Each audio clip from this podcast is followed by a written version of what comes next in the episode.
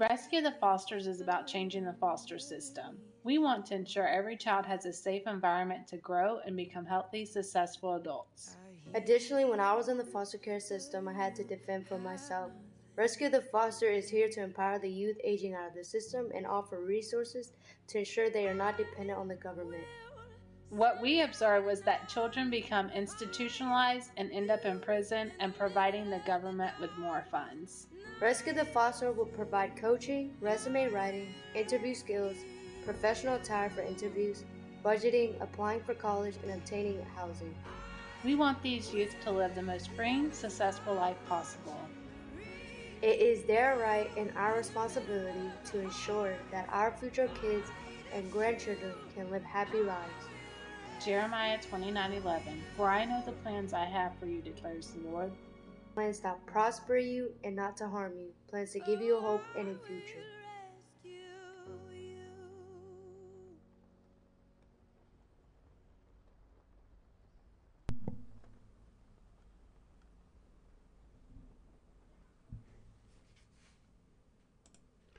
Good evening and welcome to Rescue the Fosters. I am Gino, your host, and right next to me, by my side, is the co host and co founder of Rescue the Fosters, Miss Sylvia Beachy. How are you, Sylvia? Thank you, Gina. I'm good. How are you? Doing okay.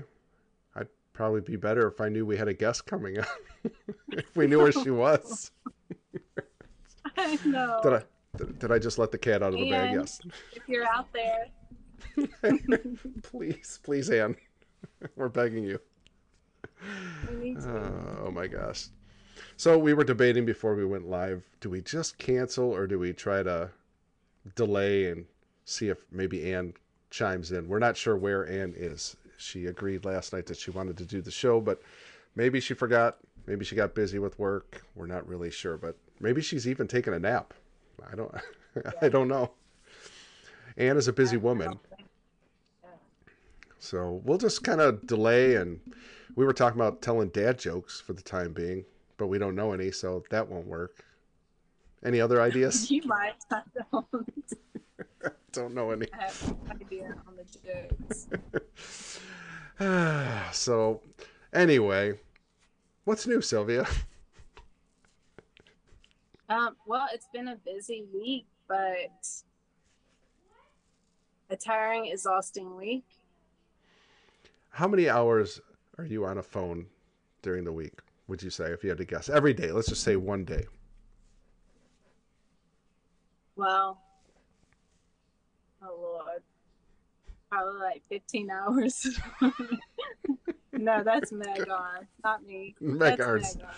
Meg's on for at least fifteen hours. She might even be talking in her sleep, for all we know. Yeah. Yeah. So sure. there's there's some of our friends out there. Tony's here. Hi, Tony. Hey, Good to see you. And Adam Hugapug is here. How you doing, Adam? And a couple lurkers are Hi, out there. Adam. And uh, yeah, so I don't know what what we're gonna do. We're just kind of trying to stall and kill time and see if if uh, Ann calls in. So um, how's the weather down there in Georgia? It's 90, 91, 91 degrees. Oh man, Yes. It's do you guys hot. Do you guys get hot? I mean uh, humidity, or is it dry there? No, it's it's hu- it's humid. It's really it's really awful. Yeah, it is kind of miserable, but you know what? I'll take it over winter all day long because I can't Yeah. stand snow. So, yeah, it was today was kind of cool here. It was only like probably low 70s, which is kind of abnormal. It was a really nice day. Wow. Yeah, no low humidity, but we've had tons of rain. We went like six weeks without rain, and then all of a sudden we've had just tons of rain now for the last month, which is good. We needed it. Everything's nice and green and plush, and yeah. If you're just tuning in now, you're wondering why aren't they talking about weather on Rescue the Fosters? I don't know. Right. we just are. we, we don't have. No. We're waiting. We're waiting for a guest, and hopefully she calls in. Oh man, Tony. Maybe Tony. Maybe Tony wants to call in and talk. I bet Tony would love to come on. You don't have to show your face, Tony. Let's see what what she says. What do you think the answer is going to be? I, I think she I think she will come on. I think she Okay. will. Me too. Me too. Tony, please. She's probably cursing us right now. Probably. well, it's 15 seconds behind, so she's just hearing it. There's a delay. Let's see what she says. Maybe she'll text. I don't know. I'm bummed out. I really wanted to talk to Ann. I love when Ann's on. She's got so I much know. I really amazing information. And then also like just her the supernatural things that happen around that woman is just insanity. Um, so I was Yeah. really hoping she'd call in. Uh, Adam Hugapug, Georgia. That reminds me of another guest that would fit for a number of Foxhole podcasters. Yeah, well, you know what? There's actually Bob Hughes last night. That was such a good show. Except, dudes, lol. I just woke up from a nap, so it looks like Tony's not calling me either. okay, we tried. No camera. That's fine. No, that's fine, Tony. Oh, No okay. So wait, hang on. There's there's a hope. she okay, will be on in ten minutes. she 10 okay, cool. Can you forward the link to her? The Zoom. Yeah. Uh, I can. I'll I'll do it. I got it right here.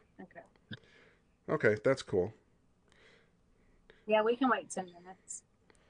So yeah, Bob Hughes last night was amazing. The guy is just like all the election fraud that he's investigated and in Arizona and his just, just I don't know, he's just got a very unique and interesting life. I thought it was really cool. Um, why can't I find my link here? Archive, Zoom. Okay, Tony, I'm sending it to you right now. Done. Did you uh, happen to see any of Bob Hughes last night, Sylvia? I did. I caught the uh, well, the fir- the first part. Um, With the doorbell? the ringing of the, the bell. I was like, "What is that?" it was kind of annoying, wasn't it? It was so annoying. Yeah, I put it. I was like, "Why would you choose that?" That's what happens when you're in a hurry. Like, because, um, you know, I share this room with my son. So he was late getting out of here because he was doing some stuff on the computer. So I get in here and I'm like, oh, I want to put a new graphic on that says like and share, you know, and subscribe. And so I did it on my phone. I edited it. It's a green screen thing. So it's really easy. It just, boom, I put it in the program, do the green screen chroma key thing. It, it looks beautiful. Well, I didn't know sound was on it. I thought it was just a graphic. So the whole we can't hear it when we're like you and I are talking right now. I would, I it was not dinging in my ear. I had no idea what was going on, and it was so freaking yeah, it loud. didn't seem to bother you. No, we didn't know what was going on. And then all of a sudden in the chat, a couple people are like, uh, there's some weird like doorbell sound. And then Meg ours texted me like, what the F is that sound? It's so, oh my gosh, it was so embarrassing. but that's live TV for you. Speaking of live TV, I didn't tell you this. So my, uh, so a guy that goes to our church, he's a former pastor. He's like, gosh, he's probably 85 maybe, his name's Rick. Really nice guy, cool guy. He calls me the other day, says or texts me. He's like, "Hey, um, you ever hear of Impact TV?" And I'm like, uh, "Yeah, I think so. It's like kind of like a Christian network um, on cable, and mostly like a black network, African American TV station." So I was like, "Yeah, I've heard of them." He's like, "Well, I know the guy that runs it, that owns it, and he wants to talk to you." I'm like, "Okay, that's cool." So he had lunch with him the other day. They texted me, then he called and he's like, "Hey, I, you know, send me some of your episodes. I want to, you know, see what you're doing there with the with the children and trafficking and all that stuff." I'm like, "Okay, cool." So I don't know where that's going to go. We're supposed to talk next week about something. I don't know if he's going to have oh, nice. have us on to talk about it or if he wants us to do a show. I don't know, but I thought that was really cool. So it's podcast. No, it it would be like TV, like cable TV. They have a it's a Oh, network. nice. Yeah. So I don't know exactly how that's all going to play out. I'm just waiting for him. Um, is Ann coming on or me? You, Who was that? Tony. Oh yeah. Yeah. This is a engaging conversation for the audience that's out there. Sorry guys, I, I'm really bad at small talk. I, I'm, I'm really bad at it. It sucks because you already have in mind, like going into this, we already had in mind what we were going to discuss. We had everything laid out, and then that just goes by the wayside, and all of a sudden you're like ad libbing, trying to figure out what to talk about. Usually, I don't have a problem figuring out something to talk about, but I was so geared towards like what the because I was excited about this conversation. I was really looking Right. forward to you know getting in the uh, head of Ann and what she's thinking and how to get people to come out of the system and talk about it and you know all the things we've been hoping for. Um, if you get a chance, by the way, uh, go to kvoi, I think it's dot com, and check out Mark and Terry on um, on Kathleen Winn's show today in Arizona. I thought Mark did an excellent job laying out. Uh, this is for you, Sylvia, but also for the audience, um, laying out all the crimes and how they do it and and all that stuff that goes on behind the scenes that most the general public has no idea is going on. And um, Right. it was a great show. I thought they did a great job, just as you did. I mean, Sylvia was on there what two weeks ago, I think on Yep. Kathleen's show. Yeah, you did a great job. Megan was on before that. Megan's I, all of you guys are going to be returning guests. Oh, here comes Tony. Good, save the day. Uh, Tony's coming on. Yeah. Oh, sorry, Adam, rug- rubbing in the nice weather. What's the weather like there? Yeah, Tony's here. There Hey, she Tony. is. Hey y'all. What's up? I'm just waking up from a nap. I worked at I worked early. Oh crap! Sorry. But no, no, it's okay. So, um, So we're glad that's- glad glad to have you. Yeah, I promised you I would. Aw. See, that's what that's what friends do for each Well- other. Yeah. I love you guys. Yeah, we love you too. Uh, So it's I'm I'm Tony. looking forward to hearing from Ann. That's a bummer. Yeah. no, So she's I don't. coming on. She'll, she'll be on in 10 minutes. Oh, Ann said Oh, that. good. Yeah. That's why I yeah, was Oh, I, was saying. I, Ann said I, she's coming oh, on in 10 I, minutes. I thought you said Tony. Okay, cool. Okay, so we'll No, have all Ann. of Well, I'll us. stay on Excellent. until she comes on. Well, you can stay if you want, Tony. I'm sure I'm you got a lot of good to hear her questions for her. Ann's awesome. Yeah. She's amazing. And it's So- amazing. Yeah. So, Tony, how was your day at work? We're just trying to kill some time. Oh, just so busy. I started mm. early, 5:30 morning. Who goes and gets their hair done at five in the morning? Right? Weird It's a lot of Are you a serious? lot. Yeah, it's Oh. it's uh, booked. Oh, yeah, oh, here's every it. Here's Ann. Excellent. Look at this. It all worked out. See? Yay. Fear not. Ann is here. We knew Ann would show up. Yeah, Tony, I don't get it. What did they come in before they go to work or something? Yeah, a lot of teachers or people who are like professionals, people who need to get to work and don't want to give their weekends up. So Wow, that's kind of crazy. Upper 90s for Adam. Where you at, Adam? Yeah, I don't. I love summer though. I'm never going to complain about heat. I don't care if it's 100 degrees. Hey, Yeah. Ann. that's what I'm saying. Ann here? Can you hear us, Ann? Hi, how are you? Hey, we got her. Hi, Ann. We're so happy you're here. Yes. Thank you, thank you. Um, I don't know if you know your video's not on yet. Oh, there it goes. Oh, there she Yeah. is. There's our friend. Ah, Sorry about that. I was trapped in a family conference and so I ran over. We we, oh, we had a feeling. We had a feeling something happened Yes. because. Uh, so anyway, Ann, we're very glad you're here. Everybody, Ann Elliott, returning guest Ann Elliott, who works uh, in the city of New York City. Uh, the city of New York City. No, I'm, I didn't mean to say it that way. in New York City is what I was trying to say. so, but so glad to have you back. She uh, is child welfare services. She understands the inner workings and uh, just the whole demonic system that is child welfare, especially uh, in these United States of America. So anyway, and um, we we invited Tony on, and Tony has done a great job talking about hair and work, and we were. Oh, we were- nice. I but pretend Tony, the hair part doesn't exist. I, I like the advocacy work better. so We'll, we'll she go with does. That. She does. But Tony is free to stick around if, if she wants to, or she can leave and go mod. It's up to her. We'll leave the choice. I'm up doing to I'm doing both. I want to hear from you. I'm excited to hear your, your uh, point of view on all. Stick around. Yes. Yes. So, Ann, we um, I was just kind of informing the audience about what this show is supposed to be about and is going to be about, and that is we are trying to get people to come out of the system and and tell their stories. Now they can do it anonymously or they can go on video or audio, whatever they choose, but we just need people to come out. and start talking about what they've seen, what they've had to endure at the hands of these evil, evil people. So, um, what's your take on it, Ann? Yeah, um, Sylvia and I actually was, you know, we spoke about that several times. Um, there are people within the system that is definitely aware of what's going on. Um, I know sometimes by the deafening silence of it, when I bring it up with colleagues, they go on mute. Um, when someone is not responding to say, you know, yeah, it's going on.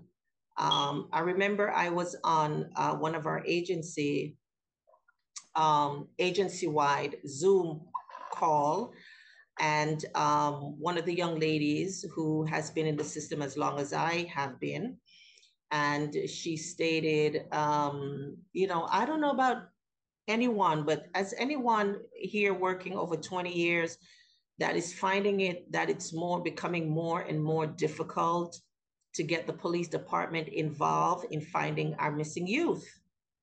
Um, she said, I've been doing that and I have to be jumping through hoops. I ran to five different precincts before they really took the report to find the youth.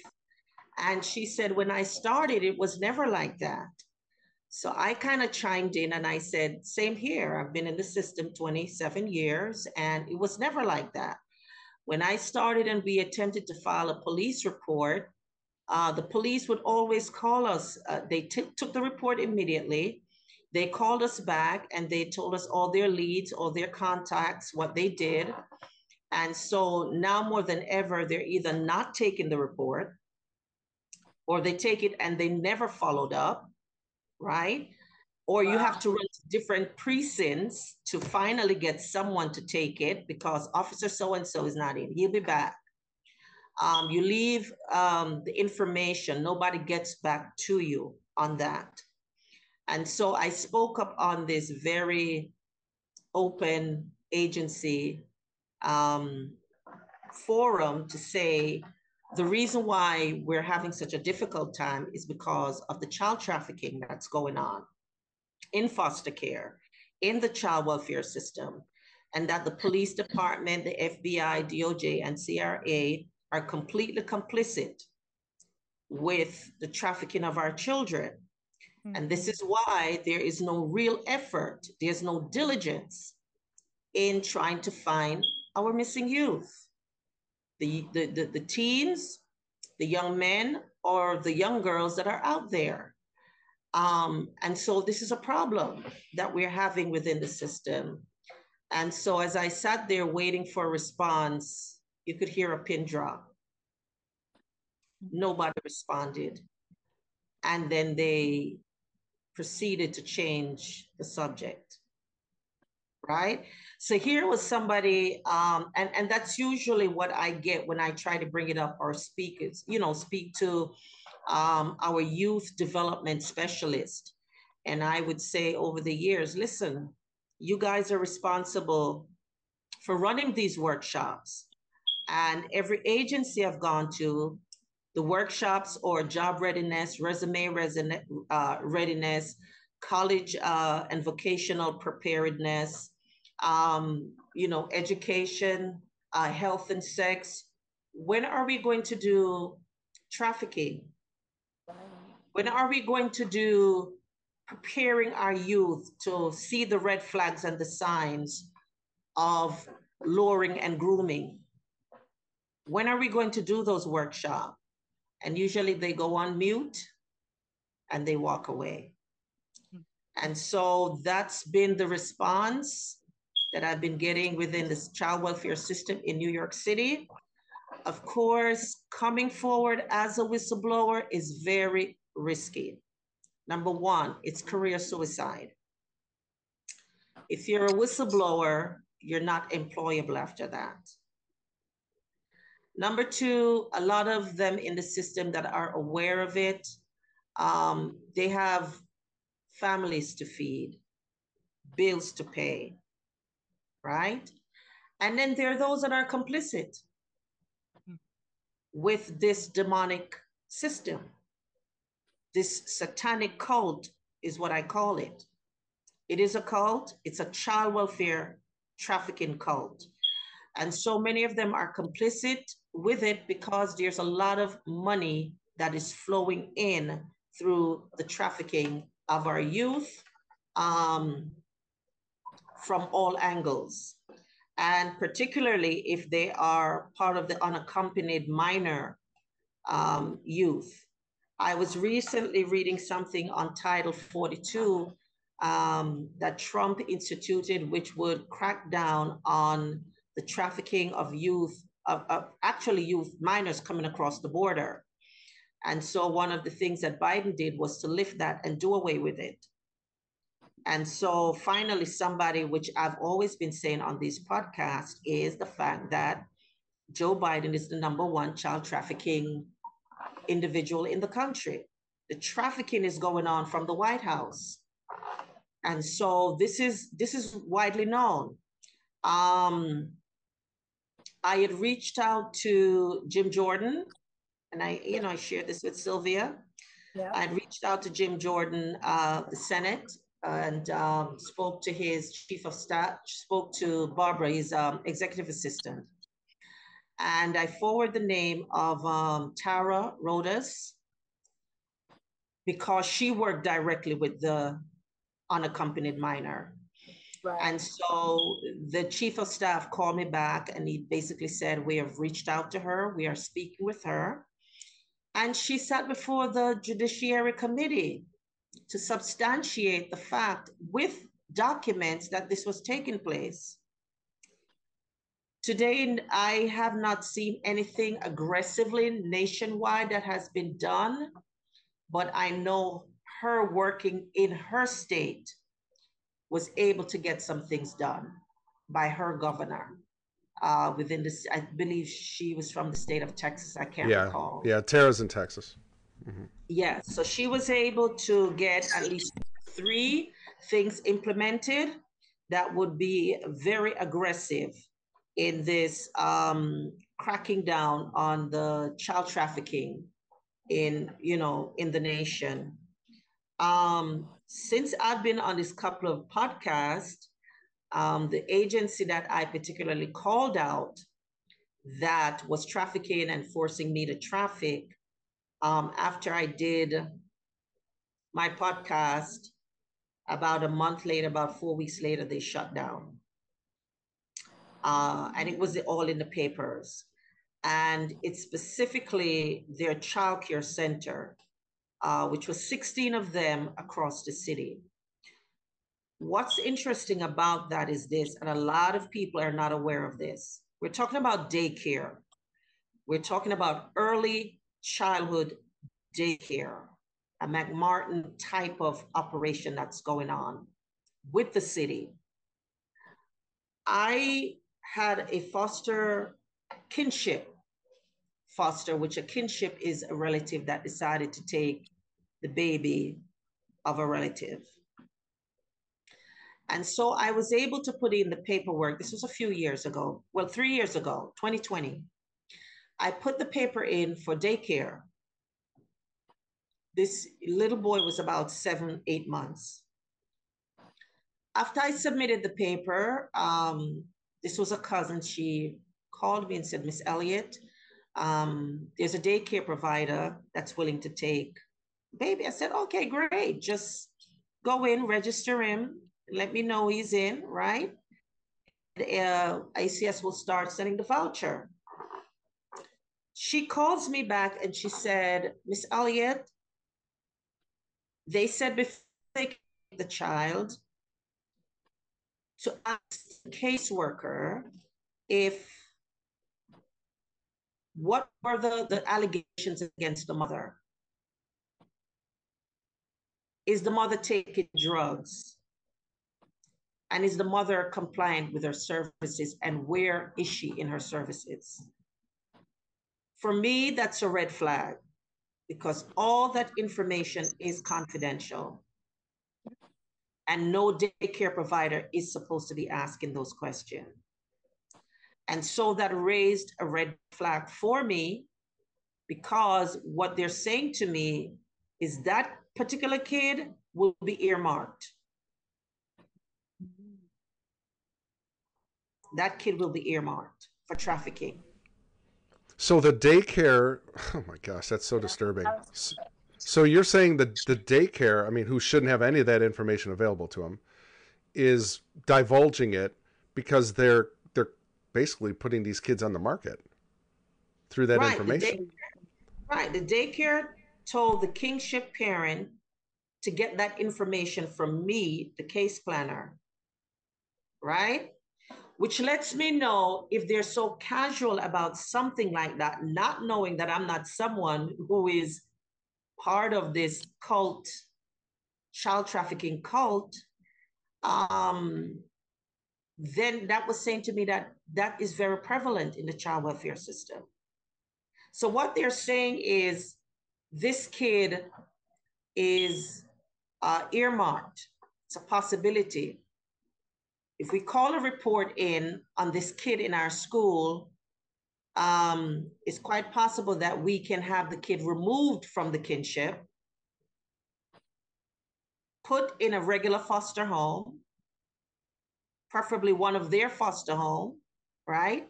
Once that kid goes into a regular foster home, and because they have information on the mother, it would be so easy to traffic this little boy because of the mother's history.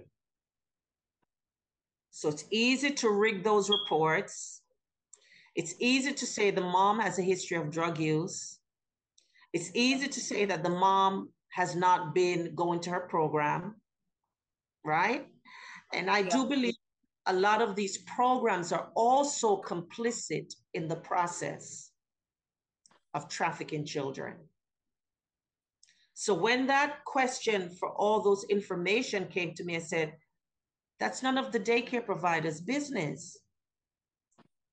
All they need to do, do you have a space? Register the child and give the child daycare services. They have no concern about the mother and what her allegations, those are confidential. And so when when I did my platform and they closed all their childcare center and they were trafficking through the foster care system, which is a little probably be a little harder. Um, that was clearly a red flag um, regarding all of that and um, they were saying, "Oh, the city wasn't paying us the money that reimbursing us for how many years." Highly unlikely. And so when I said to my colleague, "Do you know?" They said, "Oh, yeah, really? Oh, we know better." um, so my my thoughts on this whole child welfare thing is that it is a child trafficking empire. Absolutely. A lot of people are getting paid mm-hmm. across the board. Um, and and and I deal with I deal with it in a sense that I'm still working in child welfare, but I'm working with preserving families as opposed to children being placed or youth being placed. Um, but there is something wrong when everyone on the top tier now begins to target me. Hey, um, and, do- and real quick, before you the targeting thing, I just want to touch on this. Sylvia and Tony, have you ever heard of this daycare crap going on too? This is a new aspect for me. I've heard how it's. I've heard that it is through. I don't think there's really a really a an organization that's not touched, but I don't know how it works. Like I don't like I don't know how right. it works. Yeah, from our like from our experience, it's more of um, once they're in foster care or foster youth facilities, they're listed as runaways. Nobody's actively looking for them, and they go missing. Um, but it doesn't surprise me. I mean, there yeah. when these are these this is an organized child trafficking entity so for daycares to be composed that and that would be a red flag for me too because they're looking for the most vulnerable children. Um, so to be asking questions like that, they're looking for those that maybe wouldn't be missed That's what that that would be my thought.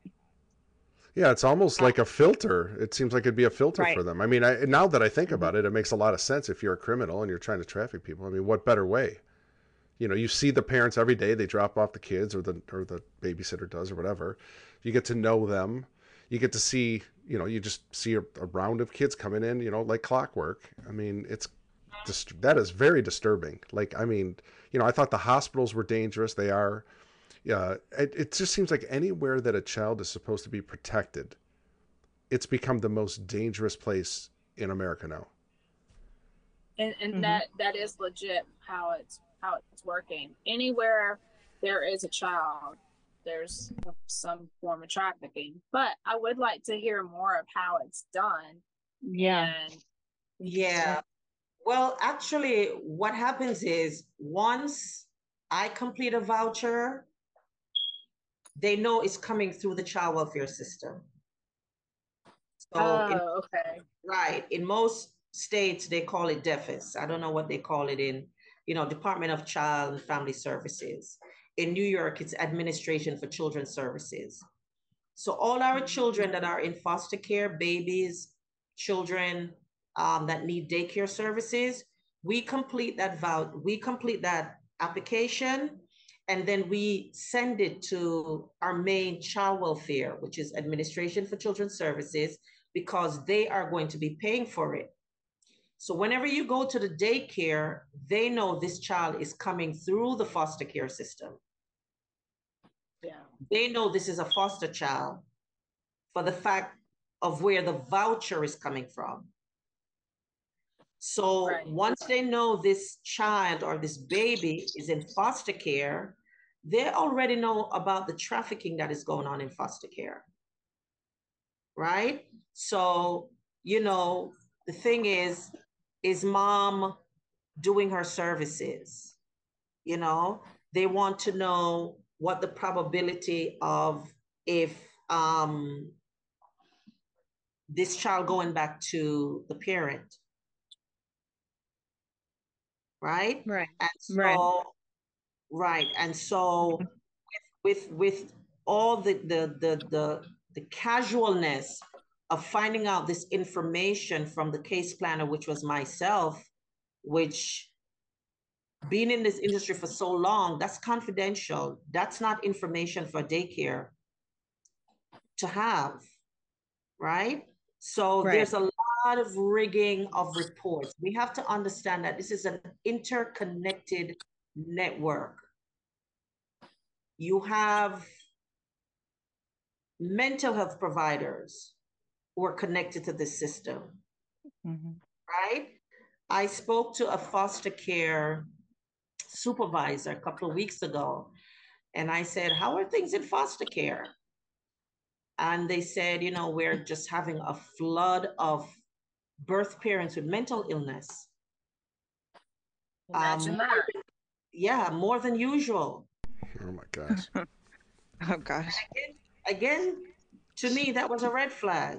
yeah because we know mental illness is now being weaponized and is being used to take children away from their parents and to keep them in foster care.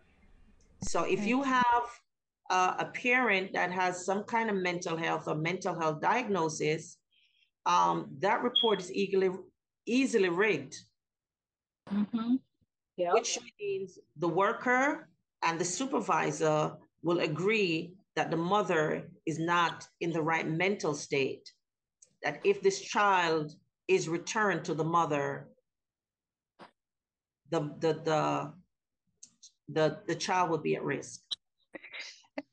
And so they That's- keep the child in foster care until ASFA said it's 12 months. What's going on with mom? right let's start permanency. And so we start the process of terminating her rights. this might be a good segue to go down the list of um, I don't know, I guess companies, maybe whatever you would call them, or agencies, I guess would be the better word, of who are aiding and abetting these crimes. I mean, you, you we didn't even talk about the uh, what is it, the photography company that does all the elementary school pictures. Um, right you you've got Amber Alert. You've got mm. National Center for Missing and Exploited Children, International mm-hmm. Center for Missing and Exploited Children. Mm-hmm. You've got the foster care, you got the adoption agencies, you got CPS, you've got all I mean and and then that doesn't even count the border and everything that's going on with DHS and HHS. Like folks, we have an epidemic. Like this is and also can I just say that mm-hmm. when they're saying that these mothers have uh, mental health conditions, most most of the time it's conditional PTSD from having their children ripped from their lives and kidnapped. I mean, that's what they're doing. They're kidnapping these children. Who's not going to have some PTSD? So they're actually creating the mental health condition and then using that as a reason to keep their children or to terminate their rights. Um, and you know, a lot of these psychiatrists are also contracted with the agency. Um, mm-hmm. So they're not working for the parents, they're working for CPS. Yeah. Absolutely. Um, don't forget to add the police department also. and the hospital. and the hospital. And, yep, mm-hmm. and the hospital. Mm-hmm. Um, are all and part school. of school. Um, it's a very um, interconnected. When we look even today at the LGBTQ issue that's going on, and how we're seeing this being enforced in all agencies across the board um, I'm hearing recently that they're going to begin to, organizations are going to begin to force us to add pronouns to our name, right?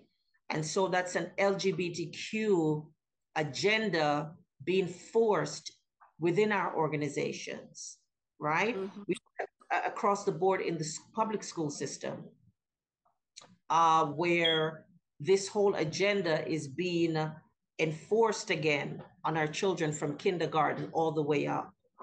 We see laws are now in California. Um, they passed a law where if you are not uh, a gender affirming parent, it's considered child abuse. And so your child can be removed. Just yesterday, they Bill 14, uh, they killed it. The Democrats killed Bill 14.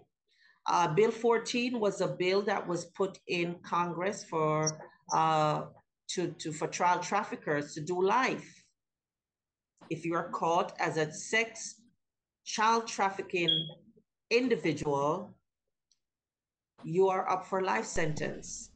And why so would, de- why would Democrats, yeah, why would they why would they not want that bill in unless they're complicit in it and they'd have to serve uh, life sentences? That's it. Mm-hmm. That's it. Basically, they're saying they support this endeavor of human trafficking, child trafficking. Um, you know, and so I think believe it was institute um, introduced by the Republican Party. And so when that was killed, it just goes to show you the shape of um, what our country, the state of what our country is in uh, with this crisis of uh, trafficking um, of children. And unfortunately, in my own state, um, you know, June, the month of June, I, I, I won't even say, you know, the P word because I'm not going to honor them with their um, celebration. Well, I'll say it. Pride comes before the fall.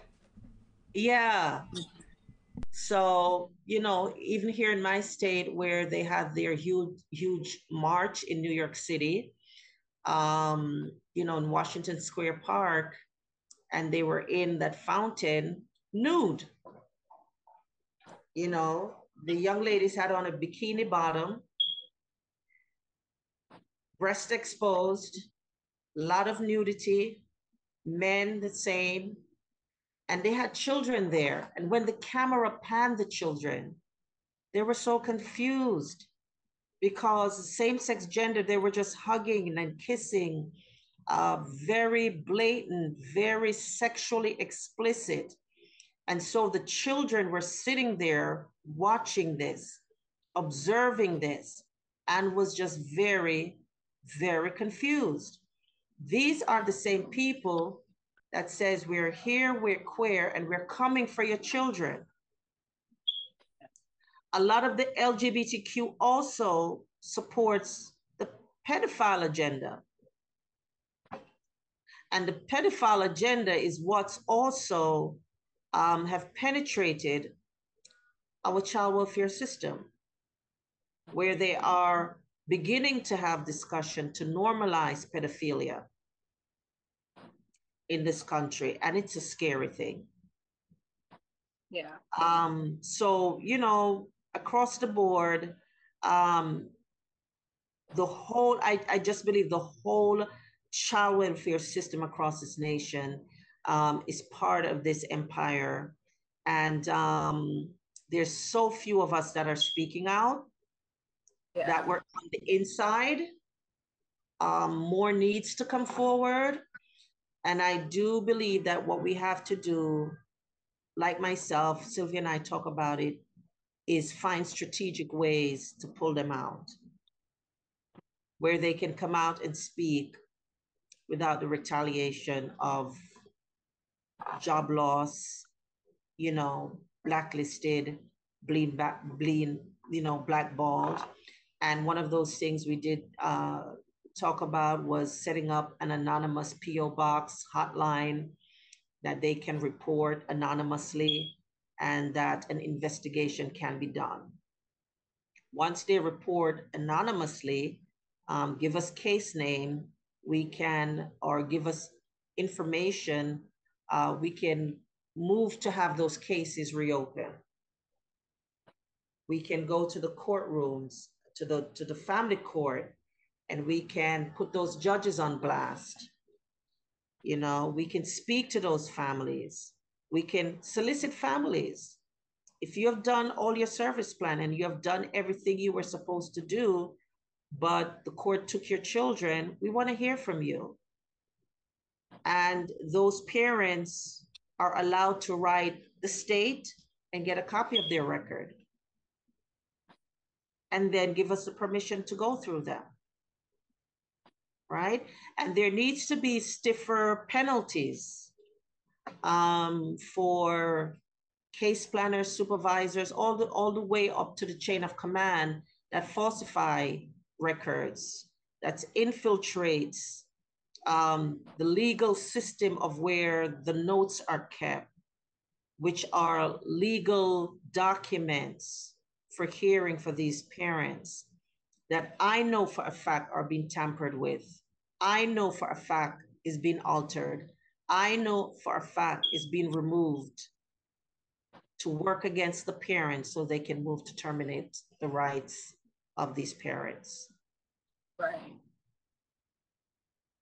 Same. So, Ann, what does it take for someone to come out of the system and talk? I mean, you obviously you've been very vocal, um, and you've you've suffered some repercussions. I mean, we're not going to lie. She's been on before and told us about what she's had to endure at the hands of these demons, literal demons. Yeah. What what let's say let's say I'm working in a system. I've been there 10 years and I'm just done with it. I'm I'm I can't go to sleep at night anymore. My conscience is ringing and I'm just like I got to say something. I got to do something. What what would be my first step? Wow, you know, it's going to take your first step is courage. Amen. your first step is courage. It's that simple um, the re- the repercussions are um, you know for me for the last 10 years I, I'm I'm not even sure how I survived it. Um, there is uh, attempts on my life. I've been poisoned several times. How I'm still alive, I'm not sure. I've been threatened. Mm-hmm. Um, in nonverbal ways. And I was sharing some of that with Sylvia last week. It was last week, Sylvia? Yeah, it was last week. Yeah. So even trying to record these, it's a lot of symbolism. They they they threaten yes. uh, through symbolism and um, yeah, it's all they they are the experts in symbol in symbols. Yes, they, they do. For you. A lot of it is is nonverbal symbolism.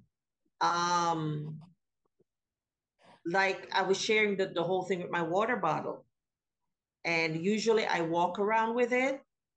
and I don't leave open food or anything on my desk. But this one day I left my water bottle on the desk, which has a black screw, you know, cap. And for the short time that I left and came back, they removed the cap and placed it with a different color. So they were giving me a warning, right? They know I've been vocal about being poisoned. So again, someone on the inside was giving me a warning. Now, what that says to me is that I'm watched. Mm-hmm. Someone had a plan to do that and was waiting for me to leave that water bottle on my desk. And they had a cap prepared to do the exchange. Right? So, you know, I take my my step and and you know, I know the system, I know my rights.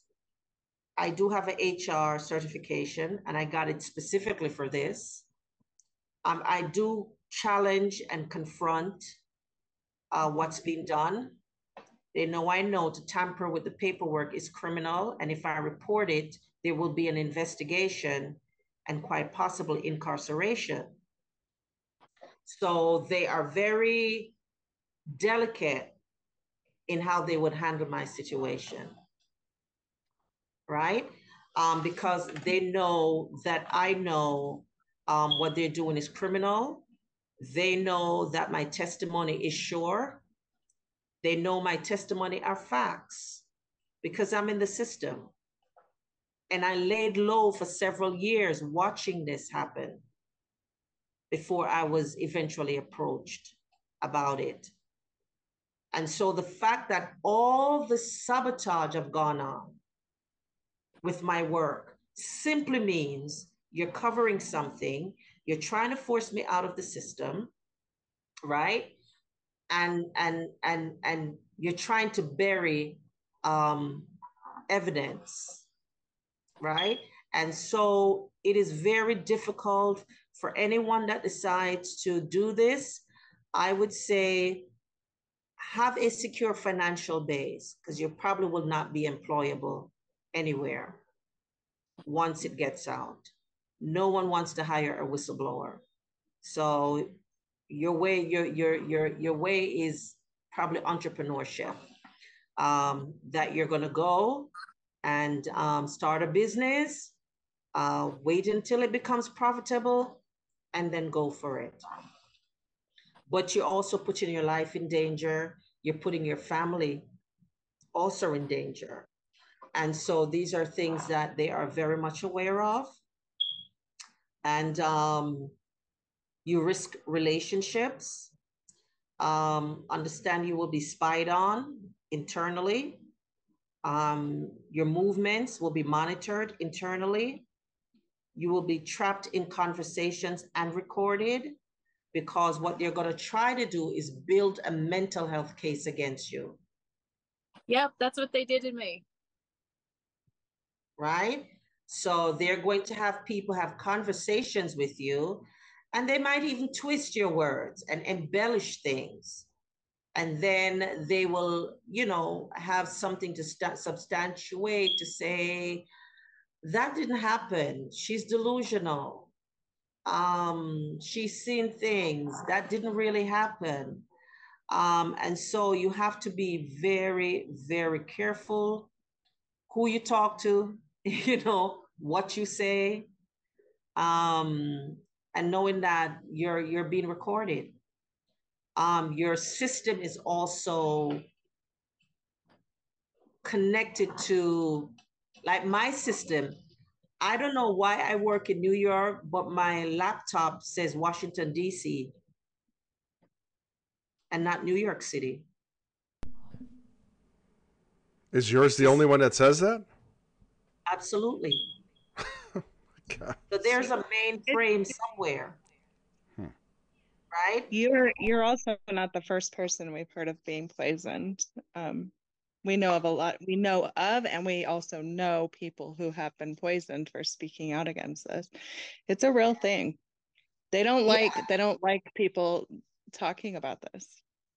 No, they don't. And it just goes to show how complicit um, they are with it. The agencies are getting a lot of money um, to traffic children. Um, us on the front line, people on the front line are not seeing the money. Um, mostly the people at the top are the ones that are seeing money from these so-called sponsors, um, unaccompanied minor um, track of trafficking. Um, so it, it, it boggles my mind that there are these women social workers with license um, that has an, an oath to protect children who have children themselves mm-hmm. that are very involved and very complicit in trafficking children.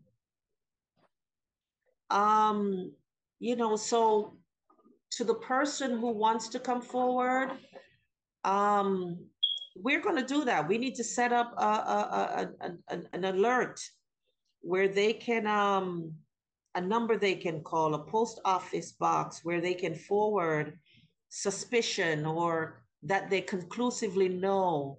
Um, they can forward that information and that could begin to trigger an investigation. If there is a judge that you know is, is trafficking children, by all means forward that name so that judge can be investigated. The problem also that we're, we're having with the sewage is that the family court is become so ro rogue in their rulings because the judges have immunity. And what we're dealing is a fraternal order of traffickers. And so they're covering each other. The attorneys involved on all levels for the parent, for the children, um, for the foster mother. They're all complicit in the crime. And so we even have foster parent that knows that there's money in this for them. Yep. Um, the mental health provider, they go to the right one, get diagnosis, they get special rate. So instead of regular rate of 700, you get 2,000 per child. Mm-hmm. If you agree to the adoption, and I think a lot of these foster parents are recruits of these pedophile, these agencies. Um, in New York, you get almost 15,000 per child if you adopt. Now, the stories that I'm hearing about these so called foster parents are really becoming more and more horrid and more and more strange. Yes. We're also having fake children and family services that are cropping up because I do believe it's getting hot in foster care because mm-hmm. of the outcry, because so many more since um, since Nancy Schaefer are now is now speaking out, um, that more of us are now on the front line speaking out, and it's really getting hot in foster care. And so I really do believe that what is cropping up now is fake children and family um, organization. That is simply anyone goes through that, it's really a child a child trafficking center. Um, if you look at um, Nancy Pelosi, um, she has a history of that. She is a landlord for a building, uh, Children Mateo, Children and Family Services, that is steeped in child sex trafficking and pedophilia. It's online, right? And these these people pay her rent. And the guy who opens it died in prison. He was a known pedophile. A lot of child pornography was found on the property, right? And so Nancy is the landlord for that, Nancy Pelosi. What What's the name of that facility? Um, I think it's San Mateo uh, Children and Family Services out there in uh, California. Uh, I'll send you. I'll send you all the information on that. Uh, yes, Patrick. Patrick Howley from um, National File, he did a whole expose on that. Mm-hmm. Um, so you can you can look up his name, and you will find all the documents that are there. um, the history of it all, and this is something that is known. Right. They're also creating a new narrative I've noticed lately just by watching the headlines is that foster care, and, and this is being reported across the nation and in so many states, and it's all like at the exact same time. But the headlines keep reading that foster care is overcrowded. So kids are being housed in hotels and Yeah. office buildings. So Mm. now, now what they're trying to do is push new legislation to quicken the adoption process. Well, here's the thing: if there aren't any foster parents, who's going to be adopting? So Mhm. they really just want to, um, you know, right now with the, um, uh, you know, the way that it's set up now is they actually have 15 months to work their case plan. I think they're trying to hurry to get these kids through to disappear them quicker. I mean, that's just my theory at this point, but it's very interesting if you just do a quick Google search of foster care, you're going to see state after state reporting the exact same thing. Oh yeah, there's uh kids in hotels in Georgia. It's the same thing, and they were offering uh placement agencies five thousand more per child to Mm, take to take the child. Yep. wow. But it makes me wonder, is there really this this all of a sudden this huge surge, this sudden overcrowding, or is this an excuse to get kids through the process quicker? Seems like the latter. Wow. I would, I Yeah. would. Yeah. you know, another I- a- an, uh, another agency I forgot was the church. The church is involved in a lot of this stuff too. Now, unknowingly, a lot of it's ignorance, but the church really has to wake up. You know, I've often thought I I would love to. Um, I have an opportunity that might be presenting itself, and I was telling Sylvia about this before the show. Impact TV um, is. I been I was talking to the. Uh, I guess he's like the co-founder of Impact TV, and and he's very interested in the trafficking aspect. Now, uh, Impact TV is mostly an African American channel, and let we know how it impacts the African American community, especially. And so, I think awareness would be an amazing thing in the church because the church has been complicit, uh, unknowingly in most cases, because they assist in adoption. And of course, on the out as an outsider looking here, well, adoption's great. Of course, it's great. You know, it's putting kids in good homes and all that. But they don't understand the process that leads to the adoption. They don't get that. And so this might be an opportunity where we can get into the church and wake people up and say, "Hey, this is what's really going on." Now, again, mm-hmm. I, I don't want to paint with a broad brush. Of course, there are great adoptions. There's there's mm-hmm. always you know, the, but it's it's unfortunately that's the exception to the rule at this point. Because we know that m- most of the i don't know what the exact numbers are the statistics i don't know if we really can know at this point but we know that a majority of these kids that are being adopted never needed to be taken from their home in the first place from their biological parents. That's the tragedy that no one knows about that's the hidden secret am i correct in saying that I Oh, think yeah. Yeah. It's estimated between five to eight percent of cases are legitimate, and that, and and this is a National Center of Missing and Exploited Children's own statistic, which you know how I feel about them, but um, 88% of children that are trafficked for sex are from the foster system. That's alarming. So as as much as I, you know, I'm I I'm all for you know the traffic you know to fight against the trafficking of children across the board in all different areas border kids whatnot. Foster care is the largest The child one. trafficking entity worldwide cps is Well, it makes sense now though, because if you think about it, Ann just said when she fills out a voucher, okay, so you fill out these vouchers not just for daycare, but for uh, after school, pre, uh, before school. Um, so if you have your YMCA's, we use those a lot for aftercare. Um, you, you have to think of all these different uh, also activities like um because they have uh funds for activities so i never even thought about the voucher being part of it but it does send up a flag that hey this child is a foster child and it makes them more vulnerable to the people that want them so um, right That's a great point. Extracurricular activities. Yeah. yeah. Yep. Wow. Disturbing. But and and what's quite interesting to me is this.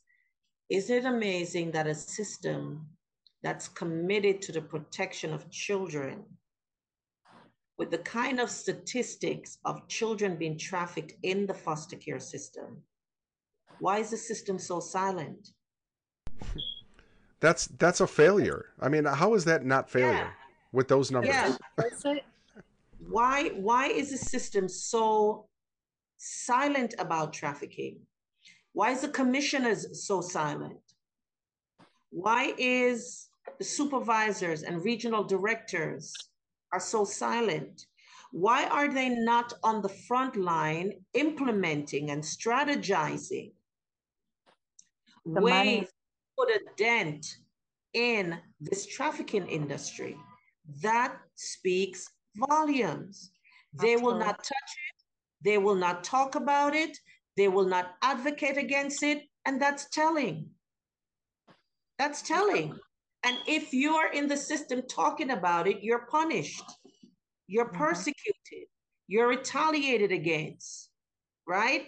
And so this is a system that is committed to the safety of children and youth. So why aren't we out there with policies, with programs, with workshops? Why aren't we out there with the bullhorn as regional directors and commissioners, right? On the front step of City Hall, championing and standing with parents and foster parents against trafficking of our children. It is not happening. And so that is a cause for concern. It means the people that are at the top are very much complicit with it because the commissioners are supposed to be the frontliners with that kind of a statistic of trafficking going on in foster care. The commissioner of each county is supposed to be on the front line addressing this issue with the public and to talk about what it is we have in place, what programs, what policy, and what strategy are we using to crack down on the trafficking that is taking place in foster care. That is not happening, and that is telling. Yeah, absolutely. Yeah, and a lot of them really, you know, um, and they're always, the ones that are that bullying the staff too, because that too always are. Um, it's the ones that are harassing the staff, bullying the staff. Absolutely. It- Absolutely. In my agency, um, you know, we just had, and, and I deal with these bullies personally for years. Um, we just had a situation with a bullying program manager, um, bully and badger staff, and I happen to sit in the area where her team is. Uh, incidentally, away from my whole team, right? How divine. And so I've watched her decimated two units that consist of four workers, a supervisor, and two caseworkers. All wiped out in about six months. And then they give her another team. And then people start resigning again. And so the first set that left, um, I heard them. I, I spoke to them what's going on because I wanted to know. And so they updated me on everything that was going on. And so um, I became very vocal about it. I became extremely vocal about it. And so I spoke to my program manager about it. I spoke to several colleagues about it. I told them that I will be taking this case up if she gets one more unit to bully and badger. I will be sitting outside the doorstep of the commissioner of this child welfare to put a demand as to why this program manager is being given another unit. I spoke to my program manager yesterday about it. And I said a young lady was brought to me that's in tears and she's still being harassed by this woman. And uh, I understand she's getting a new team to oversee. And so the the the because I was so vo- vocal, I believe they they pulled the funding from her program. Oh, good. Yeah, they pulled it so she was stabbed. Um, because I was I was blaring it everywhere, and everybody knew I was vocal. And I told them I'm ready for my my letter from HR, but I'm seeing this through because I know what it's like. And so um, they defunded her program and somebody said, oh, they're trying to give her uh, another unit at headquarters. That's another county where the headquarters is. And I said, really? Okay, I'm not going to take anybody's word for it. I want to wait and see. Because if she gets another team to do the same thing that she has done to the staff, I definitely am going to be campaigning for her removal. And so I told that to my program manager yesterday. And my program manager said that, well, they, they're not giving her a team. They decided to make her a consultant over one of the program, right? Which means she just guides people in their work, right? She's an expert in the model that they use. So she basically is one that, that they will consult, you know, what do I do? Or, you know, uh, and this is a preservation program. But what Sylvia is saying, it is a culture of abuse and bullying. And you have to, and, and especially if you're someone who's taken a stand. For me, I've taken a stand against the trafficking. And because of that, I get a lot of heat um, a lot of my colleagues have left this industry. They've told me, Ann, you need to leave. But I know that I'm on a mission. And so I refuse to leave. And so it's important that those that are in the system need to speak out. Yep. They really need to speak out. They really need to come forward. And I think this is why this battle is taking so long because the people that have the information are not on the front lines. The people that have the facts of what's going on are not speaking up. And sadly, far too many of my colleagues are complicit with it and is involved in it. And their paycheck are being padded. Hmm. Well, I've often thought that oh, two things two things brings down the whole house. It's awareness and it's whistleblowers. Yes. You could you could end this nightmare overnight if that happened. Because people would be outraged that their taxpayer money is going towards, you know, legal trafficking. Oh yeah. And you know, as Tony had said, ASFA is just a, a, a document crafted by Hillary to get children out of foster Mhm. care quicker and hassle free. Yep. I If, if people don't know what that is, it's the Adoption and Safe Family Act of 97, right. which is So- what monetized the removal of children. Absolutely. So, you know, I was speaking to pre-ASFA colleague of mine, and she said, you know, Ann, pre-ASFA, we we are we were social workers who were pro-family. And we understood that the challenges that the family faces or a parent faces did not happen overnight. And therefore, it's going to take some time for them to get together. So we continue to work with them, right? They may be in a drug program, they relapse, but we work with them. It took us two, three years, but we work with them, right? Um, we terminate when we when we went for termination, it was somebody died and there was nobody, you know, to take this child. We had no leads, you know what I mean? Um, TPR, termination of parental rights, was not the fad. It was not trend. It was not the trend. Um, reunification was. Getting the, these kids back home or with a relative was the order of the day. And so what Hillary did was, we need kids. We need adrenochrome. We need kids for the pedophiles. And so she systematically found a way to be able to say between 12, 15 months or 15 to 22 months, let's um, get a plan for these children, which means if the mom have not planned and if she has not done what she they say she's supposed to do, then we will move towards filing a termination of parental rights. And so how do you expect a person that has been on substance abuse for six years, seven years that got caught is going to be well in 12 months or in 15 months. Mm-hmm. Right? And so you know you you you become complicit um, with termination of parental rights.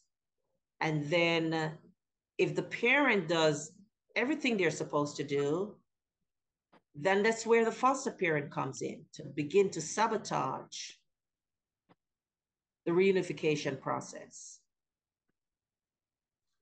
and um, that includes lying on the birth parent around visits because consistent visit is part of the reunification process.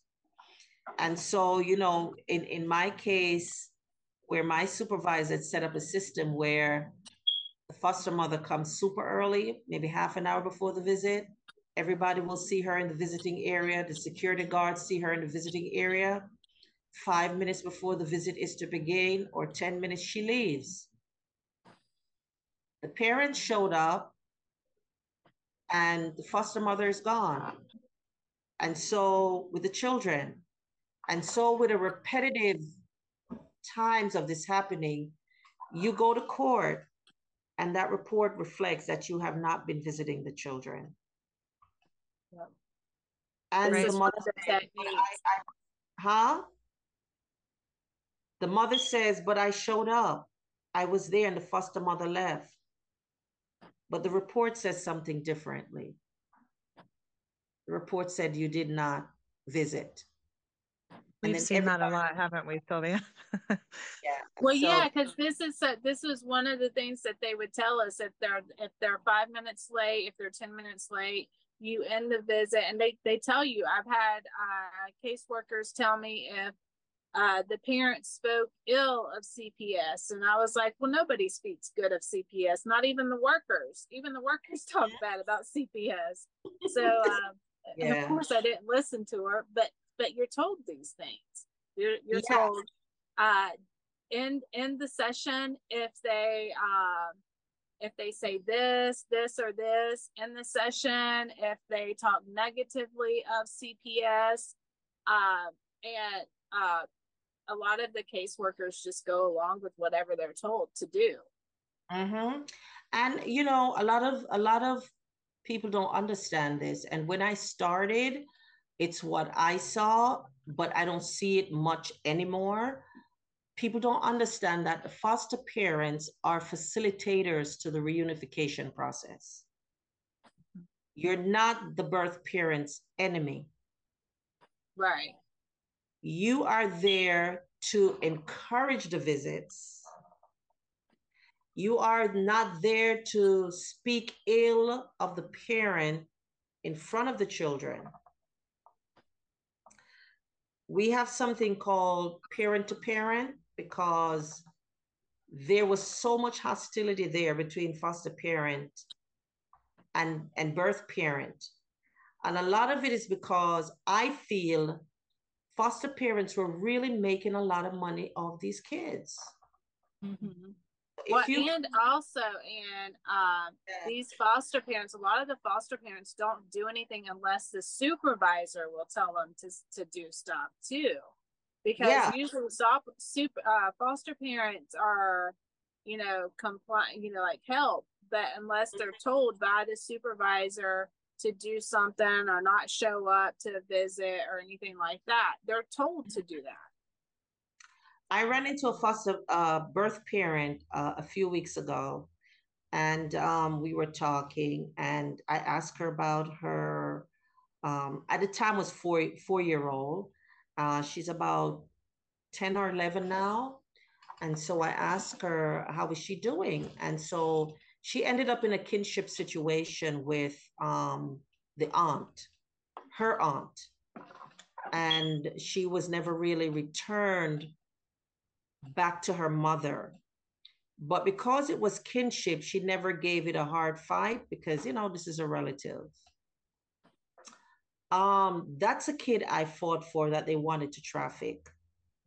Mm-hmm. Um, she was not even aware of it. I told it to her. She started crying. Aww. I said, yes, I fought hard. I fought seven people in my organization in a meeting. Um, because wow. that's your child. They told me that someone called the agency and wanted your daughter. And they wouldn't tell me who this person was and I, I, I dug my heels in. I said, "There's no reason to move this this four year old. She's with uh, her grand aunt. She's with relative. Um, the mother has visits to the home to see her daughter because um, the court had given her liberal visits with the aunt supervising, right? So she could go to the home, visit her daughter, once this anonymous person who wants this child got involved, all of a sudden the aunt turns against her niece. Mm. Begin to fabricate lies against her niece.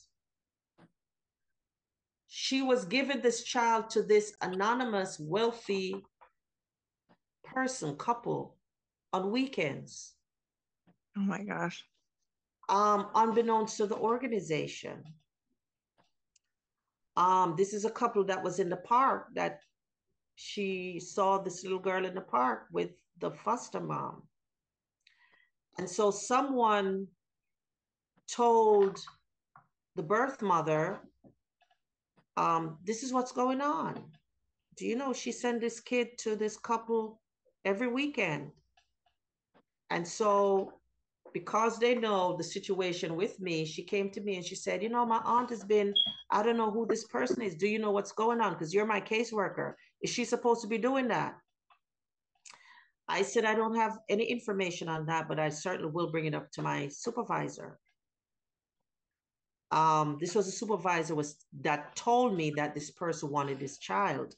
So I said to her, Are you are, are you aware that this kid was going to this anonymous couple, wealthy couple over the weekend.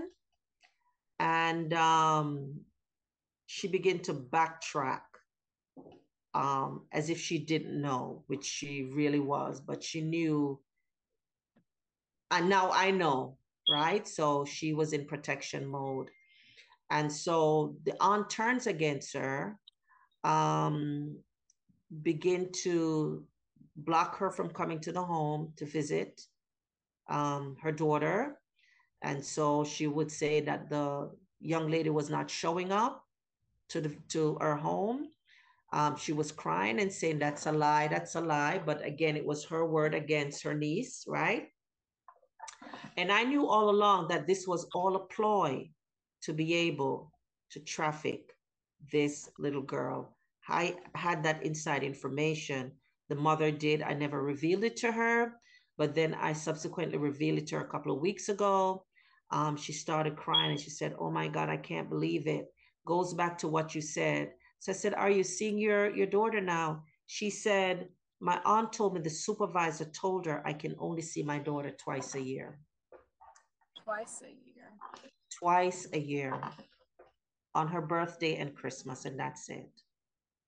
Oh my gosh. And so we have, yeah, this relative who she had a great relationship with before. Um, and I said, my suspicion is that um, she's afraid your daughter is going to talk because my suspicion is that this couple is still very much involved with this um, your daughter's life. And so she's afraid that if you had more visits that will come to light and that she will begin to speak. God knows what she's they're doing with this poor child. We don't know. Jeez, that was terrible. Uh, yeah. I don't So- think a lot of people realize too that family court is a lot different than criminal court. So these parents are put under a gag order Mhm. and then they go to court. There's little to no oversight in family court and CPS court. And so they have nobody to turn to. And the courts are doing whatever. We've ne- I've never personally had a case where a parent has been charged with a crime. I wish they would, because at least they would get due process hmm the way that it is right now, they can get away with this stuff. The parents, it's like you said, you just said, you know, it's her word against her aunt's word. It's her word against the courts. Um, you know, and so it's really like the parent against a beast. It's Mm. it's and it's set up that way intentionally. Um, Mhm. and if they speak up, they're threatened they won't have their they won't get their children back you know a Mhm. lot of people say it's a broken system it's not it's all by design it's a well-oiled machine these Mhm. are it's a highly organized child trafficking entity Yeah. Tony, that's a great It's point. like With monkey.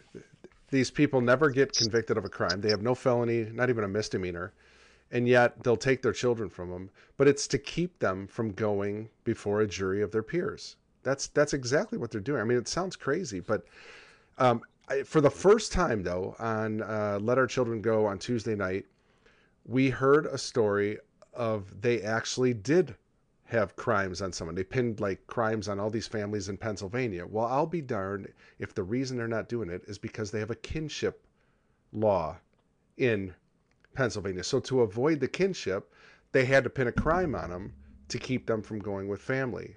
So it's like the reverse. That's the only state I've heard so far where that's happening. And now there might be other states that have similar laws on the books. I don't know. Does New York have a kinship uh, uh, law on the book statute? Ann? Most states do. Yeah, um, all states do. I don't know. The thing with child welfare, they keep amending and changing and editing these, um, you know, um, laws that they have, um, you know, in in the family court system. Um, I was working on a very high profile case out there in California, and so they got a doctor to pin a schizophrenia um, mental health on, you know the, the the parent but they have a law on the books that says um, for you to see your child you have to sign a document to say yes i have schizophrenia. Right? And so the person if you refuse to sign a document you will not see your children. That's what they tell them. So Right. okay, let me let me ask something real quick, just so I understand. So the kinship law, you're saying most states probably have this on the books. They just ignore it, correct? I mean, they're No, just it, burying. no, it's more like Pennsylvania found a way to uh, entrap parents into the prison system and the family court system. Uh, Mm. This kinship is is basically that is supposed to have that's supposed to be the initial whenever CPS is called. That is the initial that they go to a family member, but they don't do that because it's not money. But no, that every state I believe has a kinship. It sounds like Pennsylvania has found a way to uh, put them through the criminal court and also through the family court. yeah, they they coalesce it so more money, Right. right? it- I mean, yeah, they it's just drag still out. money. Yeah, or they'll close the case um, you know if you sign that document you were talking about and then they come back and open a new case against them and now you have this document you signed saying you have this diagnosis and they use that against you in the next case and i have seen that happen before too Yeah. Which is which is what I was getting to with that California law. Right? You're admitting and you're signing a document to say you have all these mental illness issues and then that they turn around and then use that against you. Um you know, when a removal is being done, the first question you ask at a removal, are there any relatives? This is back in the the, the, the day pre ASFA are there any relatives available for your children? That's one of the first questions you ask. Um, you have relatives involved that will fight for the right of their niece or nephew, grandchild. Um, you know, so um, and, and for their their children, right? If it's a grandparent, um, as it stands now, they're not even telling that to the parents. They're just removing them and putting them in a regular foster home.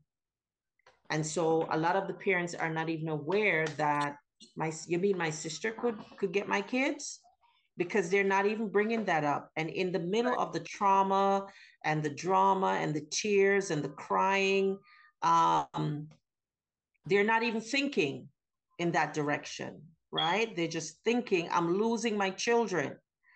Um, and so it is a CPS responsibility to be able um, to say that. But again, um, they are rapidly changing a lot of and amending uh, the family court laws to work in their favor.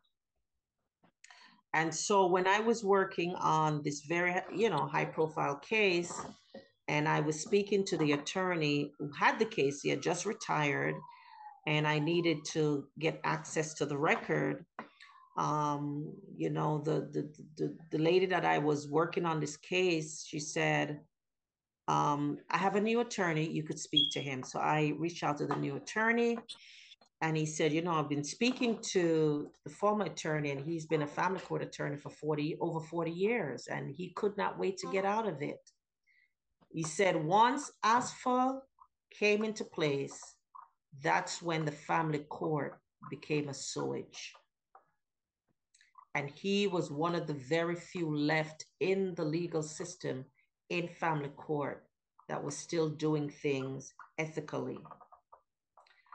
There was just so much money flowing that everyone became so corrupt. And so when this attorney took her case and he was doing things ethically, they called Child Protective Services on him to try to have his child removed. And so he was in a panic. And I said to him, That's your warning shot to back off from the case. The mother already said to me she suspects that her children are being trafficked.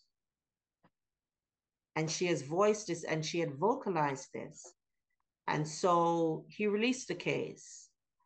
And he said to me, Are you going to continue? And I said, Yes. And he said to me, Have you ever heard of Nancy Schaefer and what happened to her? I said, Yes, she was murdered. And he said, I want you to be careful because I'm a family court attorney and I can tell you that the family court is a crime family, organized crime family syndicate. And that came from the mouth of an attorney. And so the good guys are far and few in, you know, between that you can get justice um, in the system they write orders whatever they want to do. They they just write it and um, they really don't care. Um, and it's always against you know the families. And so the family court are not for families anymore. The family court is for themselves. It's for the money that is flowing through the family court and I've always tell people when the elite, when the pedophiles um, want a child, they're not going to the CPS worker. They're going to judges that they hobnob with at these tea and socials. They're going to approaching the commissioners that they meet up at these grand tea and socials and let them know we want a child, right? And so that trickles down from the top all the way down to the bottom. And so that's when now, once it reaches down to VP directors, supervisors, and comes down to the worker, um, that's when the worker is being told, you know, someone wants this child. And pretty much you have to get with the program and be in step with what um, your bosses are asking you to do. And if you refuse to do it, resign or be fired or your life is made miserable? Or your life is made a living hell. And i do believe also that they are now hiring people that are willing to be part of uh, the trafficking. Um, one of the things I'm seeing, even with working with our, with, with you know, preserving families, um, is that our DEFIS, uh, Administration for Children's Services, they're not returning phone calls, they're not responding to email. I was speaking to a supervisor friend of mine, and she said to me, and I had something happen to me um, this week. And I said, What happened? She said, I was working on the case. You know, the mom had some issues, but she has some great strengths. And so I document, you know, in spite of what mom is going through, she's doing this, she's doing that, she's applying to college. So it's looking great for her kid to stay with her. And Monday, when I went into system, it wasn't there. Imagine that. Because it was strength based. Mm-hmm. It was this is something else that they do. So, um, yeah. I, and I was not allowed to put the strengths of the biological parent in my notes. Were you?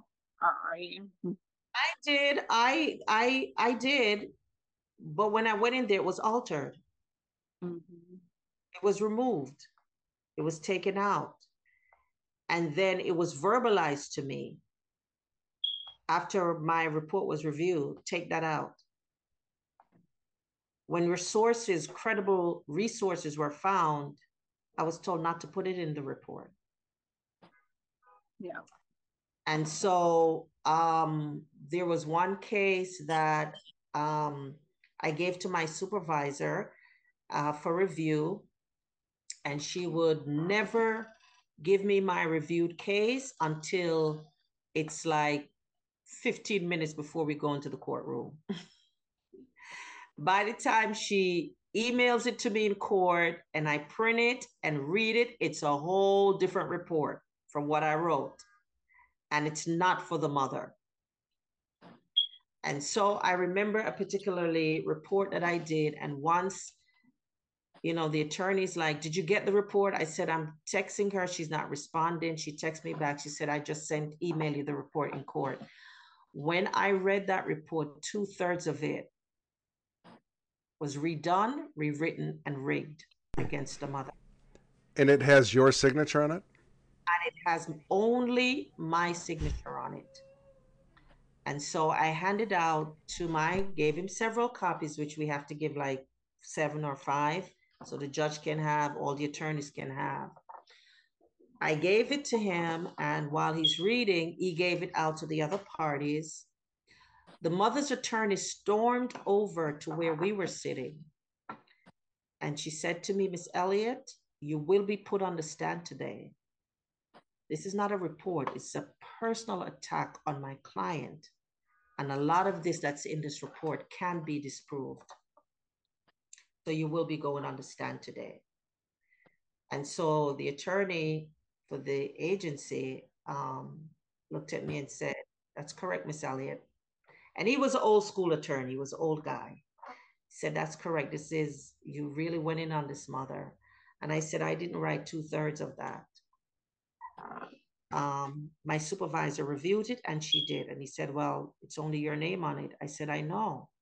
He said, You know, you're going to understand today. I said, Absolutely. And I'm pre- well prepared to go understand.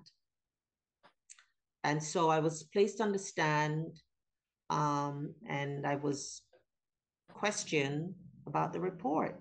And all I could say was, I cannot respond to that. My supervisor reviewed it. She interacted with the with the mother, and that's what she put in the report. And so I cannot respond and that's what i kept saying and so eventually they they took me off the stand so yes um rigged reports is something that was prevalent and when i told one of my colleagues what happened she said and the same thing happened to me with my supervisor i work with this parent she did everything she's supposed to do and when it was time for the kids to be returned the supervisor took over the case. She rigged all the reports, and that lady lost her children. And then when I was vocal about it, um, they accused me of being too emotionally involved with the mother.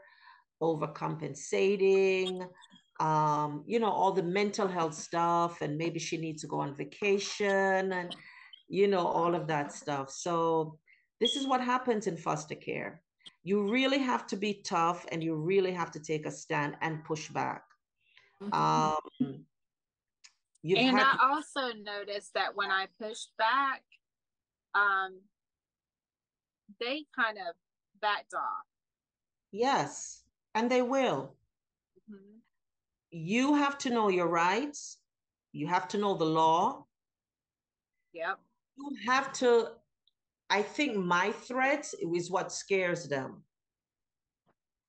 Because if I'm going to say, I just told my program manager last week, two weeks ago, I said, I'm trying to figure out why is it when I go into the system to upload my documents, two cursors come up on my laptop. It's supposed to be one. It wow. means every time I log in, someone else is connected to my system because it's not supposed to have two cursors that pop up, just one. Right? And I said to her, um, if any um, documents are altered or removed, that's a crime, punishable by six years. Because these documents are for court, for court proceedings. So when they know that you know yep. law and you you expound and you let them know, they're going to be very careful because you're not just prosecuting one person, they're going all the way up the line. And we have had that done in New York. Six supervisors went to prison for three years. Oh, good. Good. Because because um, they were forcing. Um, oh my God, this was like 2002, I think. They were forcing uh, the workers to falsify records. Yeah. And to rig um, the progress notes and they refused and they fired them. And so all those workers that were fired got together and filed a report against them. And so when they investigated it, um, all the supervisors were charged and given prison sentence. And then New York kind of put um, put that on the books that it's punishable by law that you will be uh, it's a criminal offense you will be charged and you will you can go to prison up to six years. Um, the reality is, many are afraid to speak out, um, to say that my supervisor um, rigged my report, altered my report, because what happens is by the time you get to another agency, the cult calls and say, get rid of her. Right? Because they are a community of mm-hmm. criminals mm-hmm. um, that have it's a syndicate, right? Solidarity mm-hmm. and immunity, mm-hmm. right? So in New York City, there's only 25 like foster care agency. There was 45 when I started. They consolidated down now, I think, to 20. Right? So anywhere you go, it's so easy to find you. And so if you push back on one, you push back against that cult, that organized crime syndicate. And so they come after you until they force you out. Yeah. You're and essentially so, you're essentially picking their pockets, taking dollars right out of their out of their wallets. Absolutely. Absolutely. So it's it's been um you know one that you really have to stand up for yourself know your rights, know the law on the books, and once they know that you you know, um, you will have them nervous because they see that you're not back. You know, you're not backing down. Um, my housing management was involved with them. Um, that's how I was poisoned because someone was being paid to come into my apartment and tamper my food. And so now before I leave, I chain my refrigerator. um, Gosh. yeah. So the last incident that happened, I became extremely vocal, confronted the person that was being paid to do it, spoke to the supervisor within the building uh, that this was happening. Um, and so it got to uh, a point where um, they were strategizing how to evict me, right? And so the person that was behind it began to tell the, the head person over the whole thing that, and, and they did this before. Oh, she, you need to call Adult Protective Services. Um, maybe there's some mental problems going on with her. And so there was this thing now being created to have me evicted or have uh, their mental health people come in to do some kind of assessment, which they did before. And so the I don't know if you know of um, Rashid Buttar, how they poisoned him. Well, that's what they were trying to do to me. He just passed away in May. And so I was very vocal and I, I, I refused to back down on it. And so all of a sudden she retired and someone else, you know, uh, took over. She resigned, left, and someone took over. Um, the building manager before that was doing it, I put it on social media that uh, the superintendent in my building is being paid to poison me. And I wanted everyone to know that if I passed away and the medical examiner said I committed suicide, it is not the truth. My supervisor is, in, is being paid to poison me. That was Friday. By Monday, they sent out an email that he's been transferred to another county, to another building in one of their counties. And so he was gone. And so um, you got to be, you know, as I said, the first step is courage. Yep. The first And it's is be- courage. And and it's because you're so outspoken. It's because you're out front. You know, you're not hiding in the shadows. That's why we. Uh, this is what we've been talking about as a team with with uh, even with Megan's case. It's like you got to keep these people on their heels. Otherwise, they're just Yeah. going to run over you. They're bullies. What do you do to a bully on a, on a playground? You go up to him and you know get right in his face. Say, give me, give that kid his lunch money back. you know, you don't just let him run the playground. They're like bullies on steroids. I mean, they go as far as to poison and dox and hack. And, you know, I've been targeted as well. None of us here are suicidal, but we're not going to stop. Like, and, you know, God bless you. And, and Sylvia too. You guys being in the system, I can't even imagine. I Um, remember when I first met Sylvia, she was still working as a social worker and it was driving her crazy. It was it was tough on her because she saw the corruption day in and day out. So what you're Mm. doing is so so important. You know, I know a lot of people um you know can't take it and stuff and I think Sylvia had another mission that she was supposed to do like with rescue the fosters and stuff but well, and does you know, too. I keep telling her Yeah. to leave. but you know like but then the whistleblowers on the inside are so important too so it's just everybody has um a different part to play but it does take courage it does take everybody coming together and speaking up because really it's the children who need us to they're the ones suffering Absolutely. And what we don't realize that I know about bullies, they're really cowards yep, they really are. and they don't like confrontation.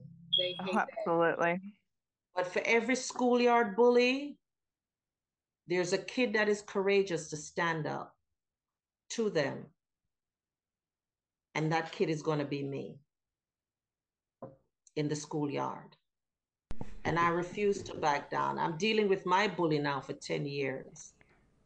And um, I refuse to back down. And um, it is widely known in the child welfare. They call me the whistleblower or they call me Nancy. Right? That's my my Wow. name. that's quite the compliment Yeah. Yeah, for me it is a compliment. You know, they call me Nancy or the whistleblower. Mhm. and they know that I'm very vocal. So being very vocal, and you know, as I said before, there are some good judges on the bench. And in their own way, they've made it known to me I'm one of you. I'm with you. Keep keep talking. Keep speaking out. Um, it, it will be by a symbol they wear on their robe, a symbol of a dove, to say, I'm with you. We know this is going on, but we can't afford to lose our bench right now. But keep speaking out. And so it is going to take courage on our part. That's the first step. Take it has to start with courage. Bullies are coward. That is a fact, and that is what I know. Um, I don't know if you all know about Elizabeth Harden Weinstein story. Um, that one is just so heartbreaking. And um, she had found out her husband in 2020 was a pedophile, an attorney, and he was also sexually abusing their children, I believe. And so the whole legal system turned against this woman. And she was um, disenfranchised, dispossessed, disinherited, um, wiped out, but she never stopped speaking out. Uh, her husband um, had her kidnapped into a medical kidnapping, and she was in a psychiatric facility for three months, pumped her up with all kind of psychotropic drugs let her back out. She kept speaking.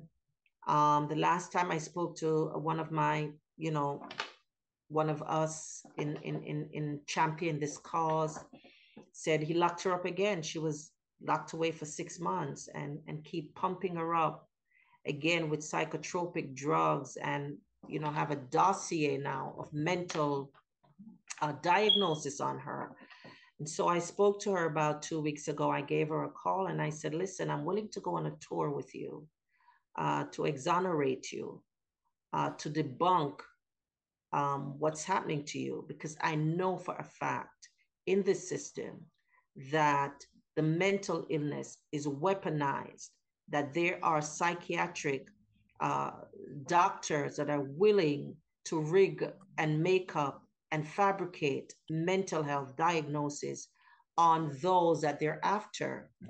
More so, the drugs that they're giving her has adverse effects because I've had so many youths, and this is the big pharma end of it, that was given so much psychotropic drugs, they were seeing dark shadows all over the place they were going into psychosis and zombie like affect. And so when I told them, I said, listen, you're 15, you're 16, is up to you. You don't have to take the stuff. You just let your, I don't have, I said, no, it's up to you. You make a decision. And so when they stopped taking it, all the psychotic stuff that they were going through behind these three and four drugs that they were being given stopped. And they became functional. So I know what these drugs do. And so when they give you these drugs and you begin to have these episodes and these hallucinations behind these drugs, then they're adding on more psychiatric diagnosis to what you already have. And so this is very something that is systematic. It's intentional and it's pur- purposeful to get accomplished what it is they're trying to accomplish, right? Which is to exonerate the criminals, vilify and persecute those on the front line fighting the system against child sex trafficking. And so it's it's a real um, fight that we have in our hands um, with a system um, that is have such a strong solidarity to each other and the crime that they're involved in. It's like the mafia, it's a family. Yeah. It, like, it is for real. And and they're uh they're really ghetto. Have you noticed that? Yeah. Yeah. So it's it's it's really a crime family. um, talking about the church, you know, the church is is is becoming a front um I was listening to, I think it was Jessie Czebotar and she was talking about churches that looks legitimate Mm-hmm. actually um, are very involved in being a front because the church is trusting. And so the offshoot of that is begin to raise up these nonprofits connected to the church that are really trafficking centers. Right. Yeah, that's hard truth. No one wants to hear this, especially if you're a Christian. Uh, but they Yeah. do. They hide behind the cross. They hide behind the four walls, and it's. And again, I I, I don't want to paint with that broad brush, but most congregants, people belonging to a church, whatever, they don't even know this is going on. They have no idea. But I will tell you this: a lot of the elders and pastors know, and Oh, you're going to be yeah, held 'cause they're accountable. Yeah, yeah. They're the ones doing it. And Mhm. and even the law out in California, it's really to target Christians because they know that Christians, a Christian parent in, is never going to be gender affirming. And a lot of these um, transgender are also pedophiles. They're also sex into the sex trafficking. Um, I'm not sure if you guys have seen Sound of Freedom yet. Yep. Oh, I have an eye. Have you seen I, it? ha- I, s- I saw it. Yes, it was really good. It was really good. And just the first 15 minutes, I was horrified. Um, and I and I think that is so typical of what we're seeing. Um, people that we look up to, um, that we trust, people that we feel are doing good. Um, this the, the the lady, and I hear it's from a true story. I'm not sure, but the lady who was recruiting the children was actually uh, a beauty queen winner contestant that just went out to pick up children because she thought they were cute and would make good children model or they were very talented and she brought them you know spoke to their parents and the parents are excited they just hand their children over uh, to this lady and before you know it she loaded them up in a van and she was gone and she gave them the, all these children to pedophiles so we are in a crisis. It is a national crisis that we're in. And um, we have to really, parents have to really um, begin to educate even their children um, about luring, luring and grooming. And I'm, I've seen a lot of that in foster care where these young girls um, you're wearing the most expensive stuff. Uh, you're gone two and three days. You're not telling us who this boyfriend is. And a lot of them are really being trafficked. And we just lost a 16 year old youth to trafficking, and it's just heartbreaking to me. Um, we we almost is 100% sure that he has been trafficked. He is gone. He's disappeared. Um, there was an older Hey. man that, yeah, Hey, Oh, I'm sorry. Go ahead. there was an older man. I think, uh, you know, sent out the last text, 16 year old. And so um, when I heard that, I was I was heartbroken um, about it. We have not heard from him since. Um, his phone is not, you know, text is not going anywhere anymore. And So is it it. considered a runaway? No. Um I think he was lured by friends of his. Um he was having some challenges with his mother and he was with a group of guys who were also um LGBTQ. And um I think they were involved with older men and I think they lured him um, exacerbate the unfortunate situation between him and his mother. Oh, you can come and live with us. We'll take care of you.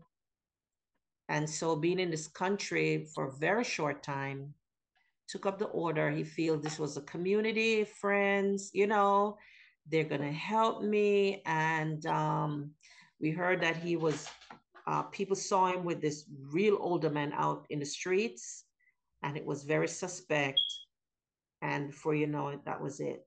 It was a text that said, Mom, I love you, you know, the goodbye text. And um, and that was it. We lost this kid. That's so sad. Yeah. Uh, for me, that was just very, very heartbreaking.